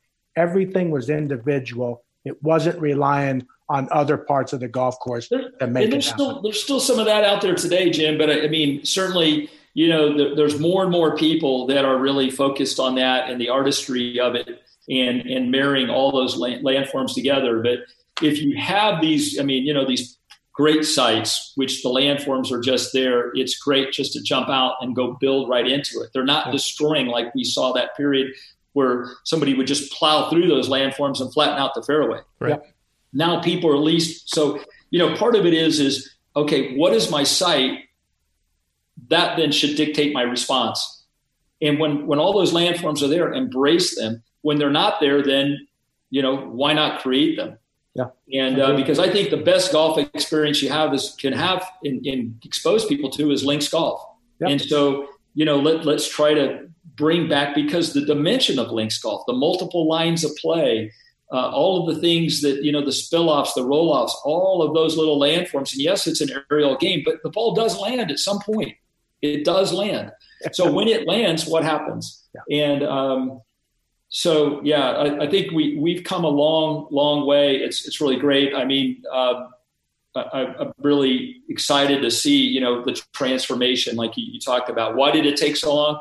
I don't know, but I'm sure glad it's here. And we had a little thing at Streamsong with um, uh, Tom was there, uh, Gil was there, uh, David Kidd was there. We had a panel, the four of us actually, and it was interesting realizing like here are these guys that have all come through different journeys and how different probably my journey is different as any of them. Because you know david growing up around the links courses and of course gil and tom kind of covering more of a similar kind of background but how when we talk about architecture and what we love and our passion and what we're actually creating how connected that is. But the journey we the road we we came down to get there was in many ways very different to get there but it's kind of it's kind of great to see in our own ways we've landed because as you well know, I started working in Europe with Jones, did a lot of the Caribbean and Europe work. So when I started my business, I got work, you know, in the neighborhood. That's kind of how it is. You start working neighborhood, people know you in that neighborhood. And so, you know, I really have not been back into the US probably as much as I, I wanted to. But when I started to come back think I need to make more of a, you know, the wholly starting to, to downturn here. And uh, certainly, you know, we ended up doing more things like a Cal Club. Yeah, Jim, it reminds me a little bit, Kyle, when you're talking about shaping the whole landscape and connecting everything on, on a large scale. Jim, it reminds me of when we spoke to Tim Jackson, and he talked about that's how Tom Fazio would do it, and he learned that. And you're not just going to do, and Kyle, you mentioned at Cal Club too. You're not just going to like make a make a sharp cut and blow the landscape out of here. You've got to carry that line way out to make it look natural. And Kyle, mm-hmm. that's what you're talking about but it does come down to your finish work ultimately, doesn't it? That make that connects everything together. But and, yeah. and it's it sells the story that that you're presenting at Kingsbarn, uh, for instance, um, or Yas. You know, you've created this thing, so now it's believable. But it's still, mm-hmm. what makes those golf courses great is also the architecture. It comes down to what's the ball going to do where where are you trying to play the ball? And i think that's what separates the great designs that we've seen now. It's not it's it's the landscapes for sure. It's how you create them in your case in particular. But it really comes down to the shaping the feature work the contour right. how how you you're constructing the holes on a strategic level. And and right. that's not quite the same quality across the board all the time. No absolutely. I mean you're you're literally working from hundreds of acres to try to put together a route and then you get down into, let's say, feet to create some kind of, you know, so when you go out there, you know you have a grading plan, you have something that you're going to, you know, what you need to do at that front. And, and again, you know, if you have if you have already the natural contours, that that can really be all built from site. And we'll, you know, say we don't have the grading contractor necessarily build everything right? I mean, we'll have areas that are just built from site where we're just going to go in because it's really a natural part of the site. But we do that, and then you get down into, you know, we work a lot metrically. You get not just inches, you're into millimeters, right? You're really down into that fine bit, and that is really the difference in, in what you say, which is the icing on the cake that kind of takes everything that you did kind of good at phase one, you did, you know, well at phase two, and now you're into the, the last part of, of it and you know, like Kingsbarns was built basically in, in a in a summer. I mean, it rolled over a bit to the next next year. We had a little bit of you know grassing and seeding, but you know, I spent hundred days out there, you know, over over that, and that being on site really does make a difference. And you know, I, I mean, I can remember especially in Asia, you know, if you pick up a rake or you jump on a sand pro in Asia, I mean, they're like, this is the architect. The architect doesn't do this, you know. And I can remember the first time I did that, you know, they were, oh my gosh, they were feeling like they were really doing something wrong. They were almost embarrassed, right? right. But they don't, you know, they don't kind of get that that we love doing that part of it. But um, you know, I, what I try to do because we've got guys that I've worked with for a long time, and we speak the same language, and they kind of know, and they kind of enjoy the fact that a lot of the design principles we do are that well they are. They're the same thing because i'm constantly trying to bring the things i love about links golf into that particular terrain. But um, they're, they they know that but they're they also love the fact that we vary that style because people think uh, what i find most europeans they talk about american golf as kind of a monolith. Yeah. You know american design. Americans talk about links courses as a monolith. It's a links course. But within, we know within the courses within American design, you know, parens, American design, that is very different. There's a lot of styles of bunkers and tees and greens and da da da, on and on. The same thing with links courses. You know, I mean, you look at links. I mean, we could you know go through that, but I mean, they're so different in terms of the green sizes.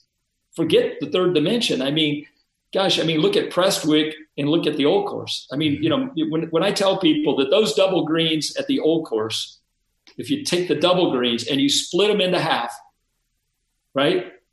You know, they're, they're 20,000 square feet. Those things are an acre average, right? They're over a half acre per green. Um, it, you, when you play the old course, you don't even really appreciate how huge those are. That's so unique. Prestwick is the opposite, right? So Links golf courses, there's such a wide variety of architecture within Links architecture, but the principles of the multiple lines of play, firm and fast, you know, the, the, the connectivity of things in the landforms that really work together, you know, are, are so magnificent in their own individual ways. Um, and so, you know, those are the things that, you know, we, we try to do so that we're not I mean, there are architects, and maybe that works, right? I mean, people know certain architects, if they hire them, they're getting this, and they're going to be between here and here. They're not going to really go too far out the line. I mean, principle wise, I mean, I'm talking about stylistically. The, the design principles, I mean, I'm really trying to work this out on paper in terms of the carries and all the things so that when we get out into the field, I'm still out in front of these guys when they're shaping. On my visits, I'm there, I'm working with them, but I'm also out in front on the next hole and the next hole and thinking and saying and, and seeing what we had on paper. And is this really the, the, I mean, did we do it right? And checking the distances and checking, because there is, you know, there, there's real geometry involved in what we do, you know, how the ball carries and lands and all those. And so that we, we get things really in the right place. And so at each level, kind of checking and double checking and then doing the green sketches, doing even fairway sketches, and doing all of that then on site. And um, you can tell my enthusiasm for construction, Jim. I love being in the dirt. Love being in the dirt. I know you live in the dirt, which is uh, way too much fun. Well, way some, some people would see that as a negative. well, I don't know. I mean, uh, they, they, they conjure up the image of Pigpen on and this little guy walking around with dust just following him around everywhere.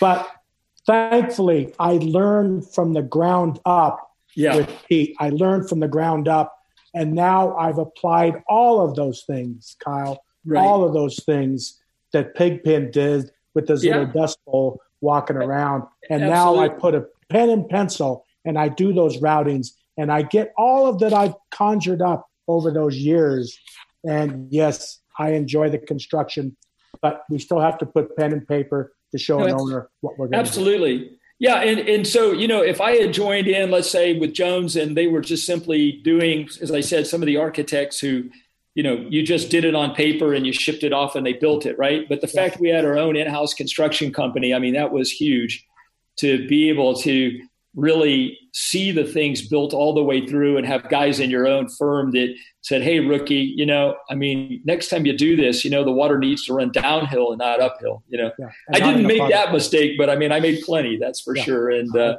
I agree. But, it's all the fun part. It's all the It is. Part. It is. And, you know, it, it is so much that a transformation of being even when we thought we were really, you know, modern, you know, you read any old book, right? And it says in this modern time, you know, architects talk about how ball, far the ball went yeah. 100 years ago in this modern era, right? and so every era is a modern era to, to us. But in that time, we thought, you know, we were doing something really great. Yeah. But to, to now the demands for the conditioning the pressure on the superintendents and to get the drainage and to get the irrigation and to, to do the whole thing. And then at the same time, be able to do what we want to do architecturally. And as you know, links courses, guess what? Water sometimes runs towards a bunker and in a hole. and in and a hole. Still drains. exactly. And so, um, but it, it, it's uh, it, it's a great business to be in, and, and the kind of courses we've been able, and, and, and just I love, I've enjoyed the people, the cultures, um, and just the places we've been able to work and continue to work. Um, it, has been great, and and to see. I don't know about you, Jim, but one of the biggest thrills is you get on a golf course and you say, you know, I know this is going to be an awesome hole, but I got one over here that yeah. is not exactly my best student, you know, and um, to see that one sometimes become the favorite of, of, the litter, or at least in that conversation, is incredibly rewarding. You know. So and Pete used to always tell me, "Let's play with it for a while. Let's play with it a while, Jim." And so exactly. they're not all perfect. They're not all scholarly. They're not all straight A's. And mm-hmm. if you just play with it a while, they'll come about we've t- touched on a number of your projects, and I think one thing that's very clear, and, and, Jim knows this. Jim and I talk about this is the importance of the client, the Im- uh, importance of the, the, the people that you're working for. I'm going to ask you to switch roles and put on your developer hat. If you were a developer along the lines of Mark Parsinen or some of the other uh, influential people that you've worked for and built golf courses for, where would you be exploring right now? What part of the world would you be in? Uh, interested in developing a golf course and what would it be like? Would it be uh, along the same things that we've seen, or do you have ideas in your head that might take golf architecture in a slightly different direction?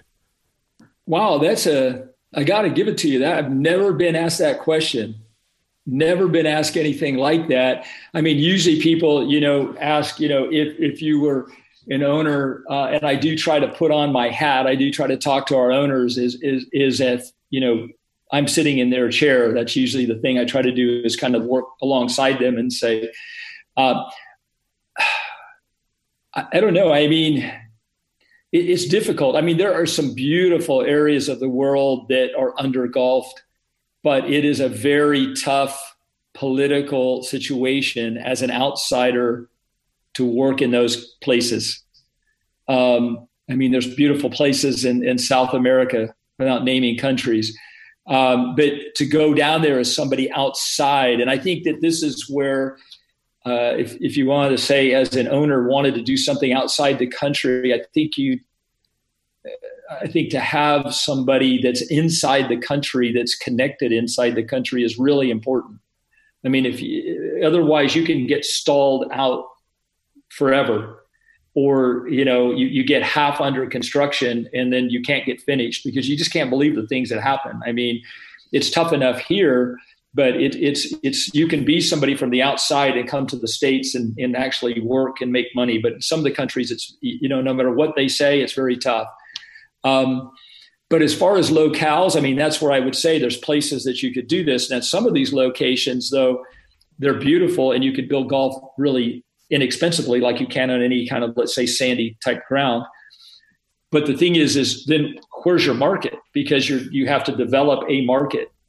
Uh, i mean i think there's a lot of people that are looking for these sites or even existing golf courses. So to me today to look for something that has a market nearby that might be by an existing golf course and go and transform that golf course, right. for example, versus necessarily going out and doing another one. I mean, the, the sites we do tend to be ones where you say tend to be more transformative. I mean, I'm one of the things I'm proud of is how we're able to create a lot of new nature within our golf courses because sometimes Jim I refer to it as turning back geologic time. Kingsbarns yeah. was one of those. I mean, we yeah. went in and made cuts and we found old clay drain pipe that you know handmade piping that was Uh, at one time was shallow. You know, that whole bridge was buried underground. Nobody even knew it was there, right? That's the that's the weird thing that I w- realized when Mark told me about that bridge. Yeah. It's like, wow, that's unbelievable. Yeah, I mean, I, I, I mean, I don't want to get too far on that, and it's a, kind of a story, but I did really an as built and an as discovered. It was credible because Bard Reynolds was the guy out there, and he was uncovering from the top down and this thing was twisting and turning, almost mimicking the stakes we had out there for the new one that I had designed. Because we knew water started at the top and went to the bottom, but we all thought it ran straight down the old road that was there. Anyway, there's things like that that happen at Kingsbarns that were just incredible, they, as designed and as as discovered. But regardless, it's sometimes turning back geologic time. We have a new course in the Netherlands we just opened and it's all a heathland kind of course. But the farmers had gone in and they just took all those little sand dunes and they just leveled it and farmed it years ago, and they, you know, that, that's how they did it in that country. So going back, and there's some natural dune parks nearby, and recreating, you know, and having the heather and the gorse and you know all the fescues and doing all that. And, and in the process, we've taken farm fields, just like we, we've done in Prague, and you, you then even you know some of them had pockets of forest and so forth but we've taken a lot of this land and we've not only turned it into golf but we've actually created a lot of nature and recreation of nature, which is which is really a great story always, I think, for golf, is that you know what we can do in the process of golf course to you know reestablish uh, nature and and really kind of turn back geologic time. But um, as far as advising owners, Derek, I mean, I think one of the realities, um, and, and, I think most people today grasp that. There used to be a time they thought that they were clever and they could make money in golf but it is very tough to make money in golf. I think you know uh, if you look at what it costs to buy the land, the entitlement cost can be huge, and the time it takes to do the entitlement costs, and then of course then you know you, you have the cost of building the golf course. So if you're willing to swallow that. Can I make money just on cash flow and operations? And I find that most of the people that are out there looking for sites and talking to us about what they might be wanting to do they still hate to lose money every month. They at least want to have an ongoing up because that's what it really kills you. I mean, most people can write a check. These guys, I mean, and I mean, I, I think that, you know people get to the kind of money we don't even imagine having, mm-hmm. where they just go, you know, I really don't care anymore. And if I die with a billion or a million or a dollar, I don't care. I just want to do the things I want to do, and I want to have my own golf club. But still, they don't want to underwrite that every month. So that's what I would really look at harder than anything would be the ongoing operation. So I haven't answered your question because I don't have a good answer for you. I wish I did. But um, I think Italy is is we you know done some courses there. I mean, it's not a golfing country, but could be, mm-hmm. could be much more than it is. Uh, in Europe, I think Spain has done you know a lot of golf and and and not necessarily always great golf because a lot of them were tied to re- real estate. There's probably some opportunities still there uh, to build a different flavor, of course. Uh, and Portugal and those kind of climates, but um, you know I think South America could be a good climate, could be a good place, but I think you've really got to be on the inside of those countries to do it. I mean, we saw that during the Olympics. Look how hard that was, really hard. Well, you know, I, I, like what you said about redevelopment of existing golf courses. That's that's clearly in the United States, at least, where excuse me, where our golf is is heading. Uh, there's right. so many opportunities to to rehab old courses that really could use the the TLC and reinvigorate their local communities.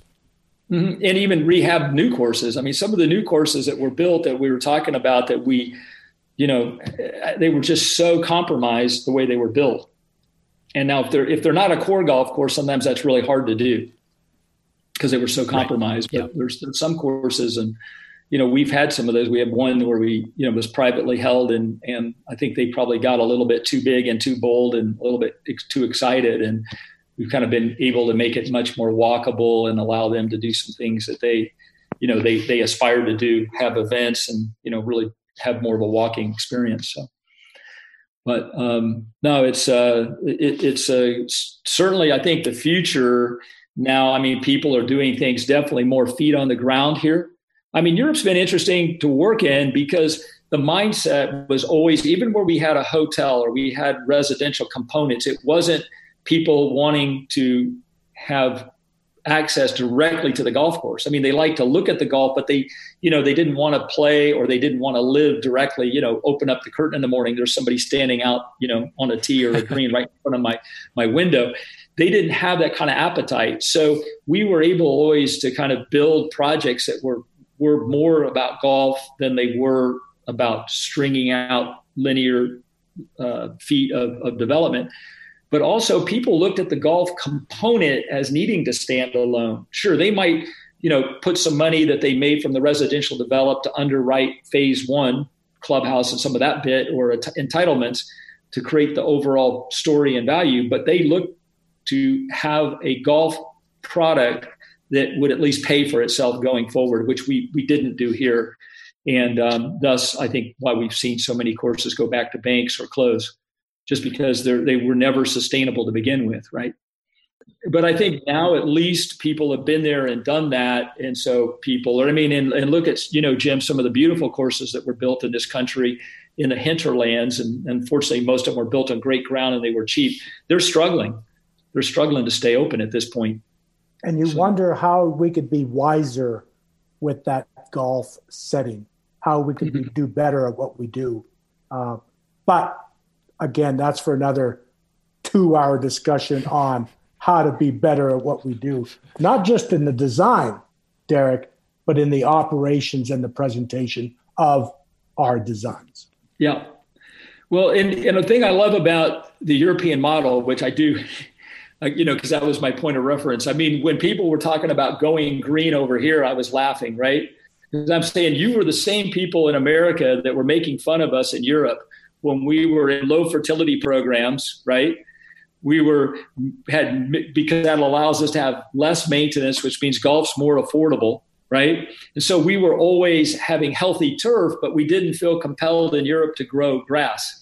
But when we came back over to the States, people had a whole different mindset. And that's one of the, I think, the things I've loved over the years about how we can all be designing for this game with the same rules of golf, right? USGA, R&A, making the rules of golf for equipment and the whole thing, right? Same grasses. I mean, you know, you can have fescue here, you can have Bermuda over there, and, and all of that. But how differently the game is is is played, mm-hmm. And even how they think about what is good conditioning. So Europe, they were happy to have the golf, the, the turf alive and growing, and and that. I mean, you know, alive. But here, I mean, we were always pumping the grass up, and it had to be green, and it had to have a lot of color, and and so it was just this vicious cycle. But so here in Europe, they've been doing it. They've been being made fun of by the American colleagues. And now all of a sudden, the American colleagues are giving these seminars about lecturing the Europe. Trying to, I mean, the Europeans are like typical Americans, right? The ugly Americans, right? yeah. We we're doing this all along, and then in about six months, you guys have turned around and now you've invented this idea. Are you kidding me? So it is funny, but even how you know for for Asia, how golf is a whole day experience and uh, you know it's two and a half hours or you know usually nine holes a lunchtime so a morning tea time a lunchtime an afternoon tea time it's a whole day. And the scottish are you know in and out 18 holes if it's more than three hours they played slow right? And uh, you know so so how different the game is actually played in, in terms of just the, the social aspect of it and um, you know within the same rules and the same ball and the same everything it's it's it's kind of fun. And even you know as you're designing the golf course you know we're thinking about how the clubhouse interfaces how the function how you move in and out of the whole space. And so we're engaged in all of that um, from from start to finish. And i think you know our, our, clients really benefit because they have good architects. Maybe we work some great architects but their their limitation on the function of a clubhouse how that all operates and so forth they you know they really don't have that broader frame to even know the questions they should be asking you know as as to how this is going to operate and function. So we really try to work with our owners side by side so that whether they're walking into a new country for them um, you know first time and they haven't worked in that country or you know most of them they may have done a golf course we you know it's great when you have a, an owner who's done some golf before either as a partner or done new golf courses. Um, but you know there's so much you see this jim i'm sure how much education you have to do with each owner um, to just help them make the best decisions. Because i mean sometimes it isn't a question of right right or wrong it's just really what your your preference is and we're trying hard to leave our owner with something that they have ownership in. They they they own it and they've been part of that process to the point that you know, we know when we do that handoff that they now, this is their child. They're going to raise it. They're going to love it. They're going to maintain it. They understand why we want to mow into the bunker so the ball rolls in and don't grow high rough, you know, all those kind of little details. So, well, it, it's all part of this ongoing journey of golf course architecture worldwide and we always think that that we're getting better as you said before every generation thinks they're advancing golf and and so do we but uh, th- this is our point of reference right now we think we're we think we've got it right and yeah, we, do. we won't I mean, find I, out I until later if we do or not. No, no, no. I think we are at a sweet spot. I mean, when you look at where golf came from and grew, and you know, and because another track of this is the growth of the game and the health of the game, and we're talking architecture, but you know, I mean, look, I mean, I, I, I think if the, the, health of the game, I don't, I think if the USGA and the R&A don't change the rules of golf today, you know, I mean, I, I think what Chambeau's, DeChambeau's doing is great. I mean, I love it. I love how overt he is about what he's doing, his whole technique, and how he's just going to, because it shows you with all the technology we have, no matter how long we make these golf courses, and I think just in my short time in the industry, how long? I mean, remember when Jack Nicklaus in the late 80s was hitting it, average was 260, what was it, 267? And everybody moved their turn points back to 270 yards. I mean, an average player is, I mean, like a really short player is carrying at 280. So the average carry now in a bunker is like 300 yards. These guys are driving it. I mean, it's ridiculous. And then, you know, so if, if they don't pull back the ball and club now, do something to, to create a standard that puts a governor on it, I don't know if it'll ever happen. Architects have been writing about this for 100 years. I realize my job, you know, I haven't been one out there to, to beat the drum or really complain because I realize at the end of the day, my focus is on designing to the rules of the golf, rules of golf, but that still you know, most of our courses they want to have or they would like to have or they have a pro event, but that's one week a year, two weeks max, 50 weeks a year at least. You know, there's mere mortals playing the golf course. So the delta between the championship player and the, the the good amateur, even a club, you know, you go into these clubs and what the club champion thinks that he's he's all that, and then you bring a real pro out to hit the ball, and they just can't even believe it yeah. you know how far the ball carries in, in 16 year olds that are us open qualifier kids you know clubs are in shock when they see these kids come around.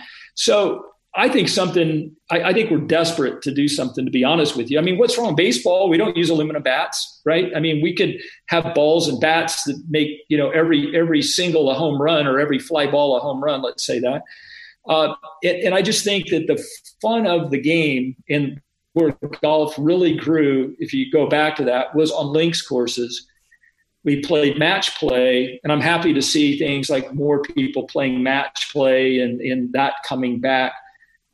But that aspect of it, but the shot making that links golf gives people, you know, I mean, it really provides people the shot making aspects of golf, which I think is really what where the game grew. And so if we're really talking about moving the game forward, growing the game of golf, keeping people involved, I mean, it's in, so intimidating for people to look at these people play. And if your first experience is walking a pro event, you'd say, I could never play this game. You know, I could, I mean, it used to be you played in a pro am and at least you'd see your pro, you know, somewhere other than the green because now you're playing a forward tee way behind where they are. So you're always up there. And then, you know, maybe you meet them at the green for a second and then, but they're, then they hit it so far beyond you, you know, um, you don't see each other. And uh, so, anyway, I, I, would love to see something happen on that front. I, I think it's uh, it, it's way overdue, to be honest with you, and I think the game would really benefit by it. Um, we have had clients where we've done things that were like parlous golf courses, and we did a, a really cool deal in Corsica like that, and uh, where it really is more about shot making, and you know they still, you know, people want to have a scorecard, but it's really the, the whole idea is to show up and you can play it multiple ways, not just clockwise and counterclockwise. So those kind of fun golf courses are great to see introduced. But still, I think we need, from a pro standpoint, there needs to be a standard. And because um, how do we make golf more affordable when every 10 years, every decade, we have to tear up our golf course and start over to, to ha- have pros there? I mean, you, that, that's yeah. a, again like that's another. We're gonna have to reschedule another three-hour section to kind of yeah, hit on all these topics here. yeah, yeah, no, but I mean, there is so many things within golf, you know, out that affect, you know, the game which we love and we're designing for, and we design passionately to make the game be more fun, to make people want to be there, to make people want to come back, and and to really have that that experience. And you know not everybody gets to travel. Not everybody gets to have the experiences we've had. So how do you bring that to that locale and at least bring that dimension of links golf with the alternate lines of play and firmer faster surfaces and the ball rolling and and feeding or rolling away and all those kind of things? So there's that added dimension and fun but well, just to break that, that's a great ending point. That lands our conversation. We, I asked you earlier what took us so long to get here. We are kind of here in, in some degree. There's so many great thinkers in your profession that are, that appreciate that and get that, and uh, given the opportunity, would build golf courses that are that are multiple and open and and provide that type of and style of golf and, and, options. So, Jim, I, did you get everything out of Kyle that, that you wanted to get out of him? Uh, we could keep going. I know. Uh, I was starting, he was starting to talk about uh, mere mortals. I'll, I'll stick with the mere mortal design company because you can't you can't keep pace with that ball distance. And Absolutely. so for me to think about the distance that people are hitting it today, I can't begrudge them, but to I'll stick with the mere mortals and I'll design and build fun and playable and walkable golf courses, I'm okay with that. Absolutely, Jim. I'm with you.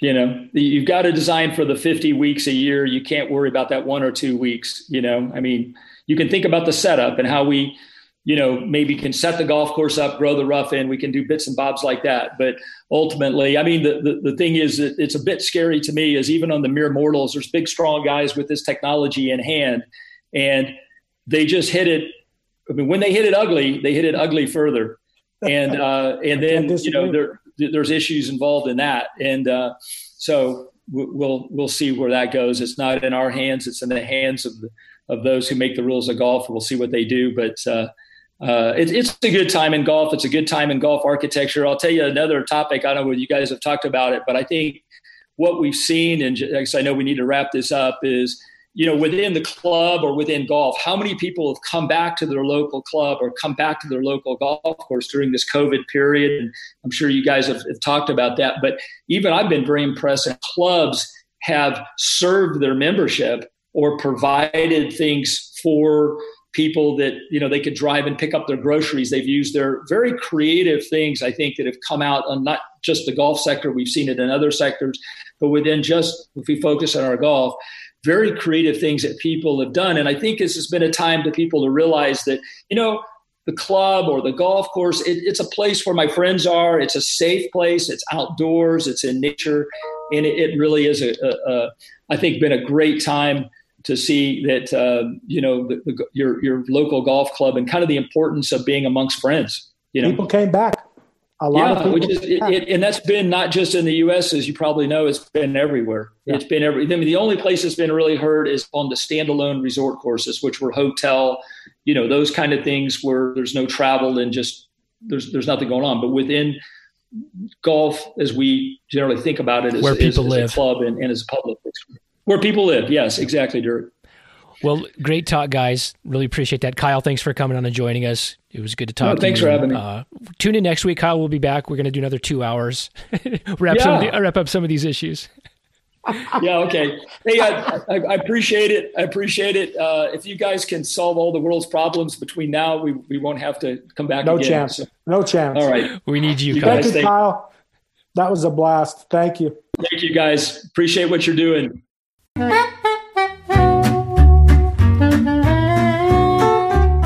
All right, that was Kyle Phillips. Jim, it was funny because I had meant to at the beginning of that conversation jump in where we left off in our intro about talking about the difference between minimalism and naturalism to get Kyle's thoughts on it. I've always considered him a naturalist, somebody who is not afraid to move a lot of earth and has to move a lot of earth. But when you see his golf courses, they look like they could be a minimalist design. I was really interested to get his commentary on that. And we got so waylaid and so far out in left field, I couldn't figure a way to bring it back. So I just went with the conversation. We did kind of touch on it uh, there toward the end uh, regarding Kingsbarn and the reaction to that and how people go to Kings Barn. A lot of people go to Kings Barn and think that that golfer existed like that, and they just kind of you know mowed greens and uh, dug out bunkers and whatever. And uh, as he, we heard, there was a tremendous amount of forethought and construction work that went into that because it's not a natural link site yet it looks like one. So uh, things didn't go as planned, but we got there eventually, and um, I thought that was a delightful conversation with Kyle. Well, I thought that your your discussion about minimalism uh, would have applied to Kingsbarns because the minute you step off that road and the minute you enter to the clubhouse and the minute you work your way down to the ocean, you think to, to yourself, man, this thing looks like it's always been here. So it's that creativeness that he did to, to evoke minimalism, the look of minimalism, but he maximized the landform with Mark Parson. And I will tell you, there are fuse holes out there that they didn't do much to. They didn't have to, sitting right on the ocean. But that stuff up, the finishing holes, 14, 15, 16, 17, 18, uh, unbelievable. Uh, the story about unearthing that bridge that crosses the 18 burn, right. unbelievable. I mean, that just tells you what has gone on in most of these landforms over the ages. I mean, ages, as he talks about. Yeah, I mean that's centuries old. Uh, you know, think of how many generations and families and ownership and how that land's turned over and the different purposes that it's been used for, and that happens throughout the UK. And uh, there's something very special about it. Speaking in golf terms, when you come across an ancient relic like that on a on a golf site, you know you can just envision the spirit of golf living through that land through these different features. I thought that the, the interesting part for me was when he talked about his love for for uh, for Kingsbarns and his love for Yas Links. But I was surprised that he didn't talk much about Dundonald, and that's a golf course I saw of his over on the other side uh, uh, uh, uh by Western Gailes, one of my favorite golf courses. And I thought he did an unbelievable job um, creating links golf in a pretty cool setting, but he moved some dirt there. And again, that that that topic of minimalism and and, and creating uh, the look of minimalism uh, you can't say that you didn't do anything when you go to Dundonald. You can't say you didn't do anything when you went to Kingsbarns, but the look and feel feels right. Yeah, for sure. You know, it's it's just an interesting. He's an interesting person in golf because so much of his success has come overseas, and he's built new golf courses in the United States.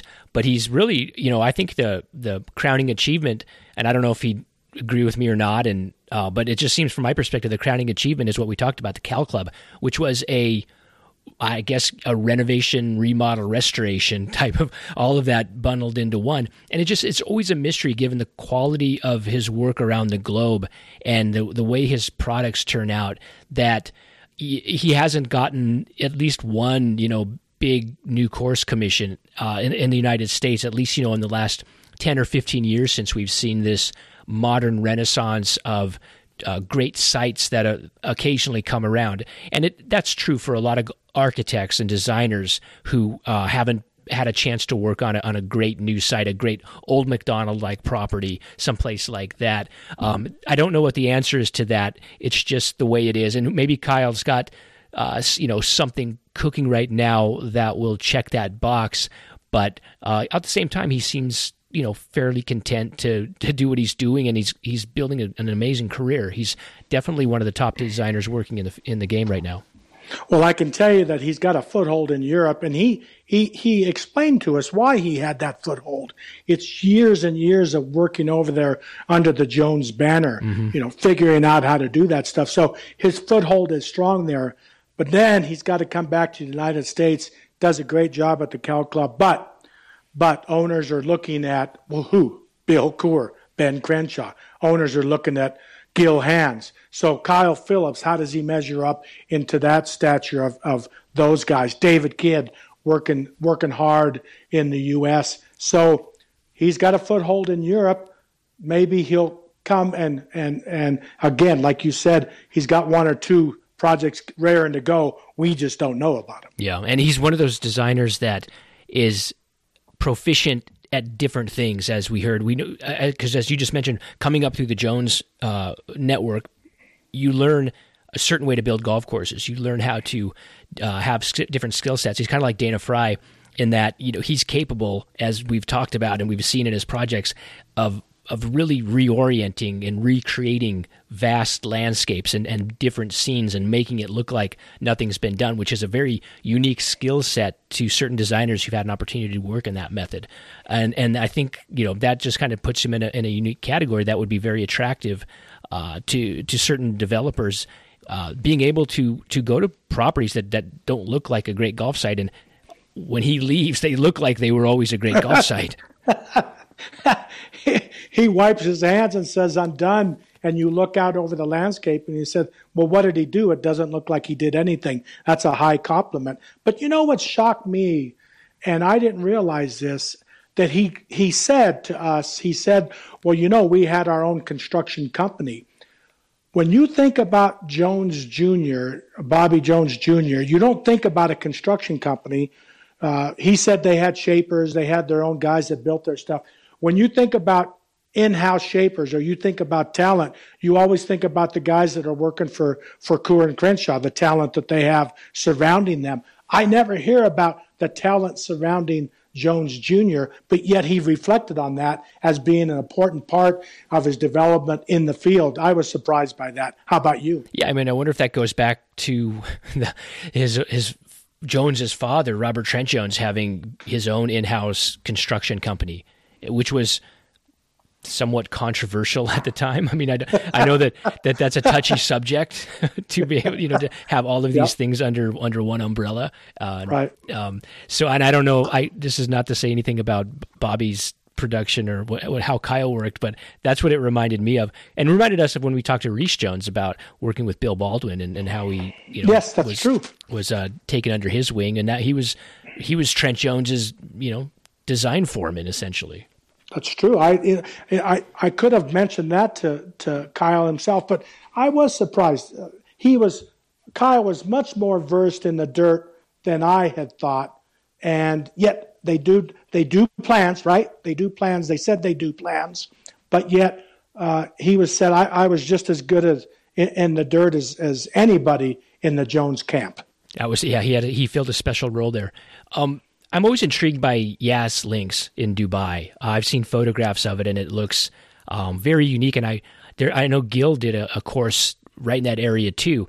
And I once saw I think it might have been on Golf Club Atlas, but there was sort of a side by side photo presentation of a hole by hole, the two courses side by side. And I I confess to sort of being through photographs more attracted to Kyle, Kyle's uh, Yas Links than than the one that Gil was doing. You know, and he did mention about being a, a, golf course at Yas Links that he was proud of because of the lines uh, that that he created across the whole landscape. And he brought up a point that I want to talk to you about just a little bit. Sectional golf. He said sectional golf. I was trying to get away from that. A lot of the times in the 70s, 80s, and 90s, in that era that you know I don't I don't brag about uh, in golf course design Everybody wanted to build golf courses that were independent, independent holes of each other, their own little spectrum of design. And yet, we all know that where golf was born in the links lands of Scotland and Ireland, golf holes flowed from one, one part to another. They were always almost a combination of three or four holes. And so when he talked about Yas Links having those long flowing lines and not being sectional, that caught me by surprise I don't know that I'm going to go to Yas Links on the way to somewhere soon, but if I could, I'd sure like to see what he meant by long flowing lines, although I don't think that it would be much different than what Coore Crenshaw would do or Gil Hanse would do. But you said it looks different. So there has to be something that Kyle did different than what Gil and Jim did out there. You're right that there is a period in time, and it's still uh, pertinent to the way many people think, but there was a period in time where this concept of every hole is isolated and, and you're in your own arena or atmosphere from one hole to the next and you don't see any other holes. And that was perceived as an ideal. That was an idea that attracted many people. And I don't know if that was just a, a kind of almost like a market led uh, reaction because so many golf courses were built were strung through housing developments or something or or, or, or spun out through through forests because of some land plan and they couldn't you couldn't you know run holes n- near each other or you didn't have you didn't have basically core golf sites where you could really maximize uh, contiguous property. So you know you ha- you sold the virtues of, of being alone on every hole, and of course that's what you know. And they, everybody always traced it back to Pine Valley. Like that was the great thing about Pine Valley is that you know every hole was its own unique experience. Well, yeah, that that's great at Pine Valley. It definitely works at Pine Valley, but yeah. it doesn't mean you know that that doesn't uh, tra- always translate. It's a different experience when you when you're uh, you know out in a Western Montana, or actually that would be not bad in Western Montana, but in Florida, going you know with holes out in some wetland area somewhere. Or or, or how about the sandhills? Being out there by yourself, uh, uh, feeling like you were the only person out there, you might run and hide. you never know who's going to come and get you. You're all by yourself. yeah. So you you want to see somebody else on Where's the, the emergency phone? Just like pre cell phone days. I'm I'm in trouble. SOS, SOS. Yeah, the flares go up. but this is kind of an example of, of how uh, tastes change is because now we're in this this uh, era where, especially we see it during uh, course restorations and renovations, where tree removal and tree thinning is a uh, a really important thing, and, and most people see the benefit of that once they see the product being executed. You limb everything up, and all of a sudden you can see across two or three or four holes, and that's very attractive. That's appealing, especially when you couldn't really have those those open vistas before. So I feel like there's more excitement now from players to be in a landscape where you do sense the connectivity to the holes and you're not in isolated pockets. So uh, that would that's an indication to me uh, as uh, I'm reminded once again of of how tastes are always changing and whatever we are really digging on right now is probably not going to be uh, the same things that we're digging on in the future. Are you telling me that we're going to go back to golf courses lined by homes in the next 25 years? Oh God, I hope not. I think we, hopefully, we, there are some absolutes truths. I, I, don't know for sure, but let's let's hope that if so, that's one. But I think your observation was right that when when you double loaded a golf hole with homes, you were going to be by yourself in between the canyon, and so that was sold as unique and individualistic, and and and that was okay, but man, I just there's something about greeting your friends or or looking across the landform and seeing the topography that you're walking or the distant views. Uh, that's much more enjoyable to me. Well, and I wasn't going to bring this up, but now that you mentioned it, it popped into my head, and I just that's I just have to bring it up now since it popped into my head. But you were recently on the No Laying Up podcast, which I, I recommend everybody to go listen to. A great interview with Jim. If you like to hear Jim and you don't like to hear me, then then this is going to be your cup of tea. but you spoke a lot about Pacific Dunes and and that golf course, and and what you just mentioned brought to mind Pacific Dunes. And what's so great about that golf course is there are so many intersecting avenues. You cross paths of different holes, and the holes are twisted, and there are these junctions where you see uh, not only people on the on a nearby tee, but you can stand on tees and look around and see people on different holes all over the golf course, and it really gives you a sense of this site, and and, and it and it brings you into this this big uh, arena that you're playing in, and you have a sense of of proportion and connectivity, and it, it's something that is so special about that golf course is just the way the routing and the the way the foot traffic merges and intersects and then uh, separates from the other players that are on the golf course. I'll never forget a magazine uh, qu- uh, quoted me years ago, r- right after it was built. They said, "What's the what? What is so special about Pacific Dunes and the routing?" And I said, "It was looping. It was looping, always looping." Yeah. And what I meant, what I meant by that to the magazine, and as just you described, was that you would go out to the ocean and then come back into the dunes and go out to the ocean and then come back. And you did that over several times. And the cool thing about that transition from ocean to dunes and ocean to dunes is that you had to cross paths somewhere. You had to crisscross somewhere. You had to loop across something. And when you do that, you maximize the the views, you maximize the wind directions, you maximize the look and play of, of the landform that's given to you, and that's a special, special routing that I don't think people give it uh, its its due.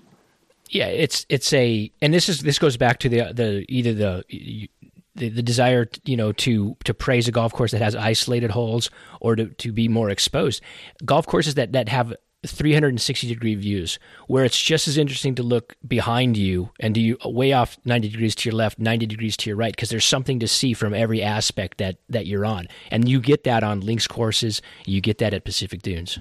You get that at pacific dunes and i've never told any of this to anybody and maybe i have but it's been a long time. When i was constructing, building Pacific Dunes with help from with from Brian Slawnik and Bruce Hepner, they were helping me shape. I would always stand on the green and I would look back to the tee and I made sure that I disguised the tee so that the view would be through the tee and beyond and not at the tee itself. And I did that on every hole to make sure the landform was as pleasing looking towards the green as it was looking back. And that's something I was always will cherish about why Pacific Dunes is so pretty to look at because you're not looking at land, you're not looking at the geometric part of, of the golf course. You're looking through it and past it because I spent time looking back as many times as I looked forward. Oh, that's masterful. That's a great point. Yeah. Like when you're when you look back when you're in the fairway and you look back up to the third tee, all you see is that ridge. You know, you don't that's see right. where you came from. It's hard even to right. discern what point on the ridge that you were just on. And I did that by putting little mounds in front of the tees that are not very noticeable, or the way Ken Nice and the crew planted it. Uh, my favorite view was from six green out back towards the tee, over mm. to 12, 11, back over to two. But I, every time I stood on the green, I looked all the way around to make sure I hid the tees so that you wouldn't see where you had come from. You just saw the landform. Well, let's see if uh, if that applies to another course you were involved in. I got a question on Twitter that I wanted to, to present to you, Jim. It was a question to you, and this was from a couple weeks ago from Andrew Beers. Uh, Andrew, if you're listening, thanks for the question, and sorry it took so long to to do to get Jim on the podcast again to do this, but but here it goes. It says, "I I love the Salon episodes with Jim Urbina. Thank you. I have a question for Jim. If he would go, be uh, so gracious as to answer. Apache Stronghold is a great design and fun to play." How was it working in the desert, and what challenges were there compared to a clay site? Well, I can tell you that the challenges of working at Apache Stronghold was the building of the golf course itself. the site was beautiful. The landforms were beautiful. The vegetation and landscape was beautiful. The open, distant views were, those were all, all just waiting for a golf course to happen. The challenges were that we had to use an in house construction crew. And there's nothing wrong with using in house construction crews. I've done it for a long time. Sebonack Golf Club, Old Macdonald, Pacific Dunes. But before I had done all of those golf courses, I had to use an in house construction crew at Apache Stronghold. One of the reasons they hired us is that we said that we would use Apache Nation in, uh, people to, to work and build and maintain the golf course. So we had to teach them what a golf course was. Uh, a lot of people don't know this, but one of the first things I did at Apache Stronghold was I took the construction crew, almost 80 of them, and we went into the casino in into the conference center, and I showed a photo and a film about what a golf course was. And, and there's 80 guys in there saying, we're going to build that. And I said, yes, we're going to build that. Grass? It's a golf course. What's grass? and they were like, okay. And so that was one of the biggest challenges using an in-house crew. The second big ch- biggest challenge was being able to get people around the golf course and, uh, because a lot of people in the desert uh, in the heat wanted to use golf carts. And so uh, trying to create a cart trail that would not impede on the look of Apache stronghold landforms was also very difficult. And last but not least, we were dealing with a with a, a golf course that was at elevation, 3,800 feet, but yet it had all the characteristics of a valley golf course uh, uh, at a thousand feet, Bermuda grasses, uh, uh, a landscape that would, would, would, would require warm season grasses.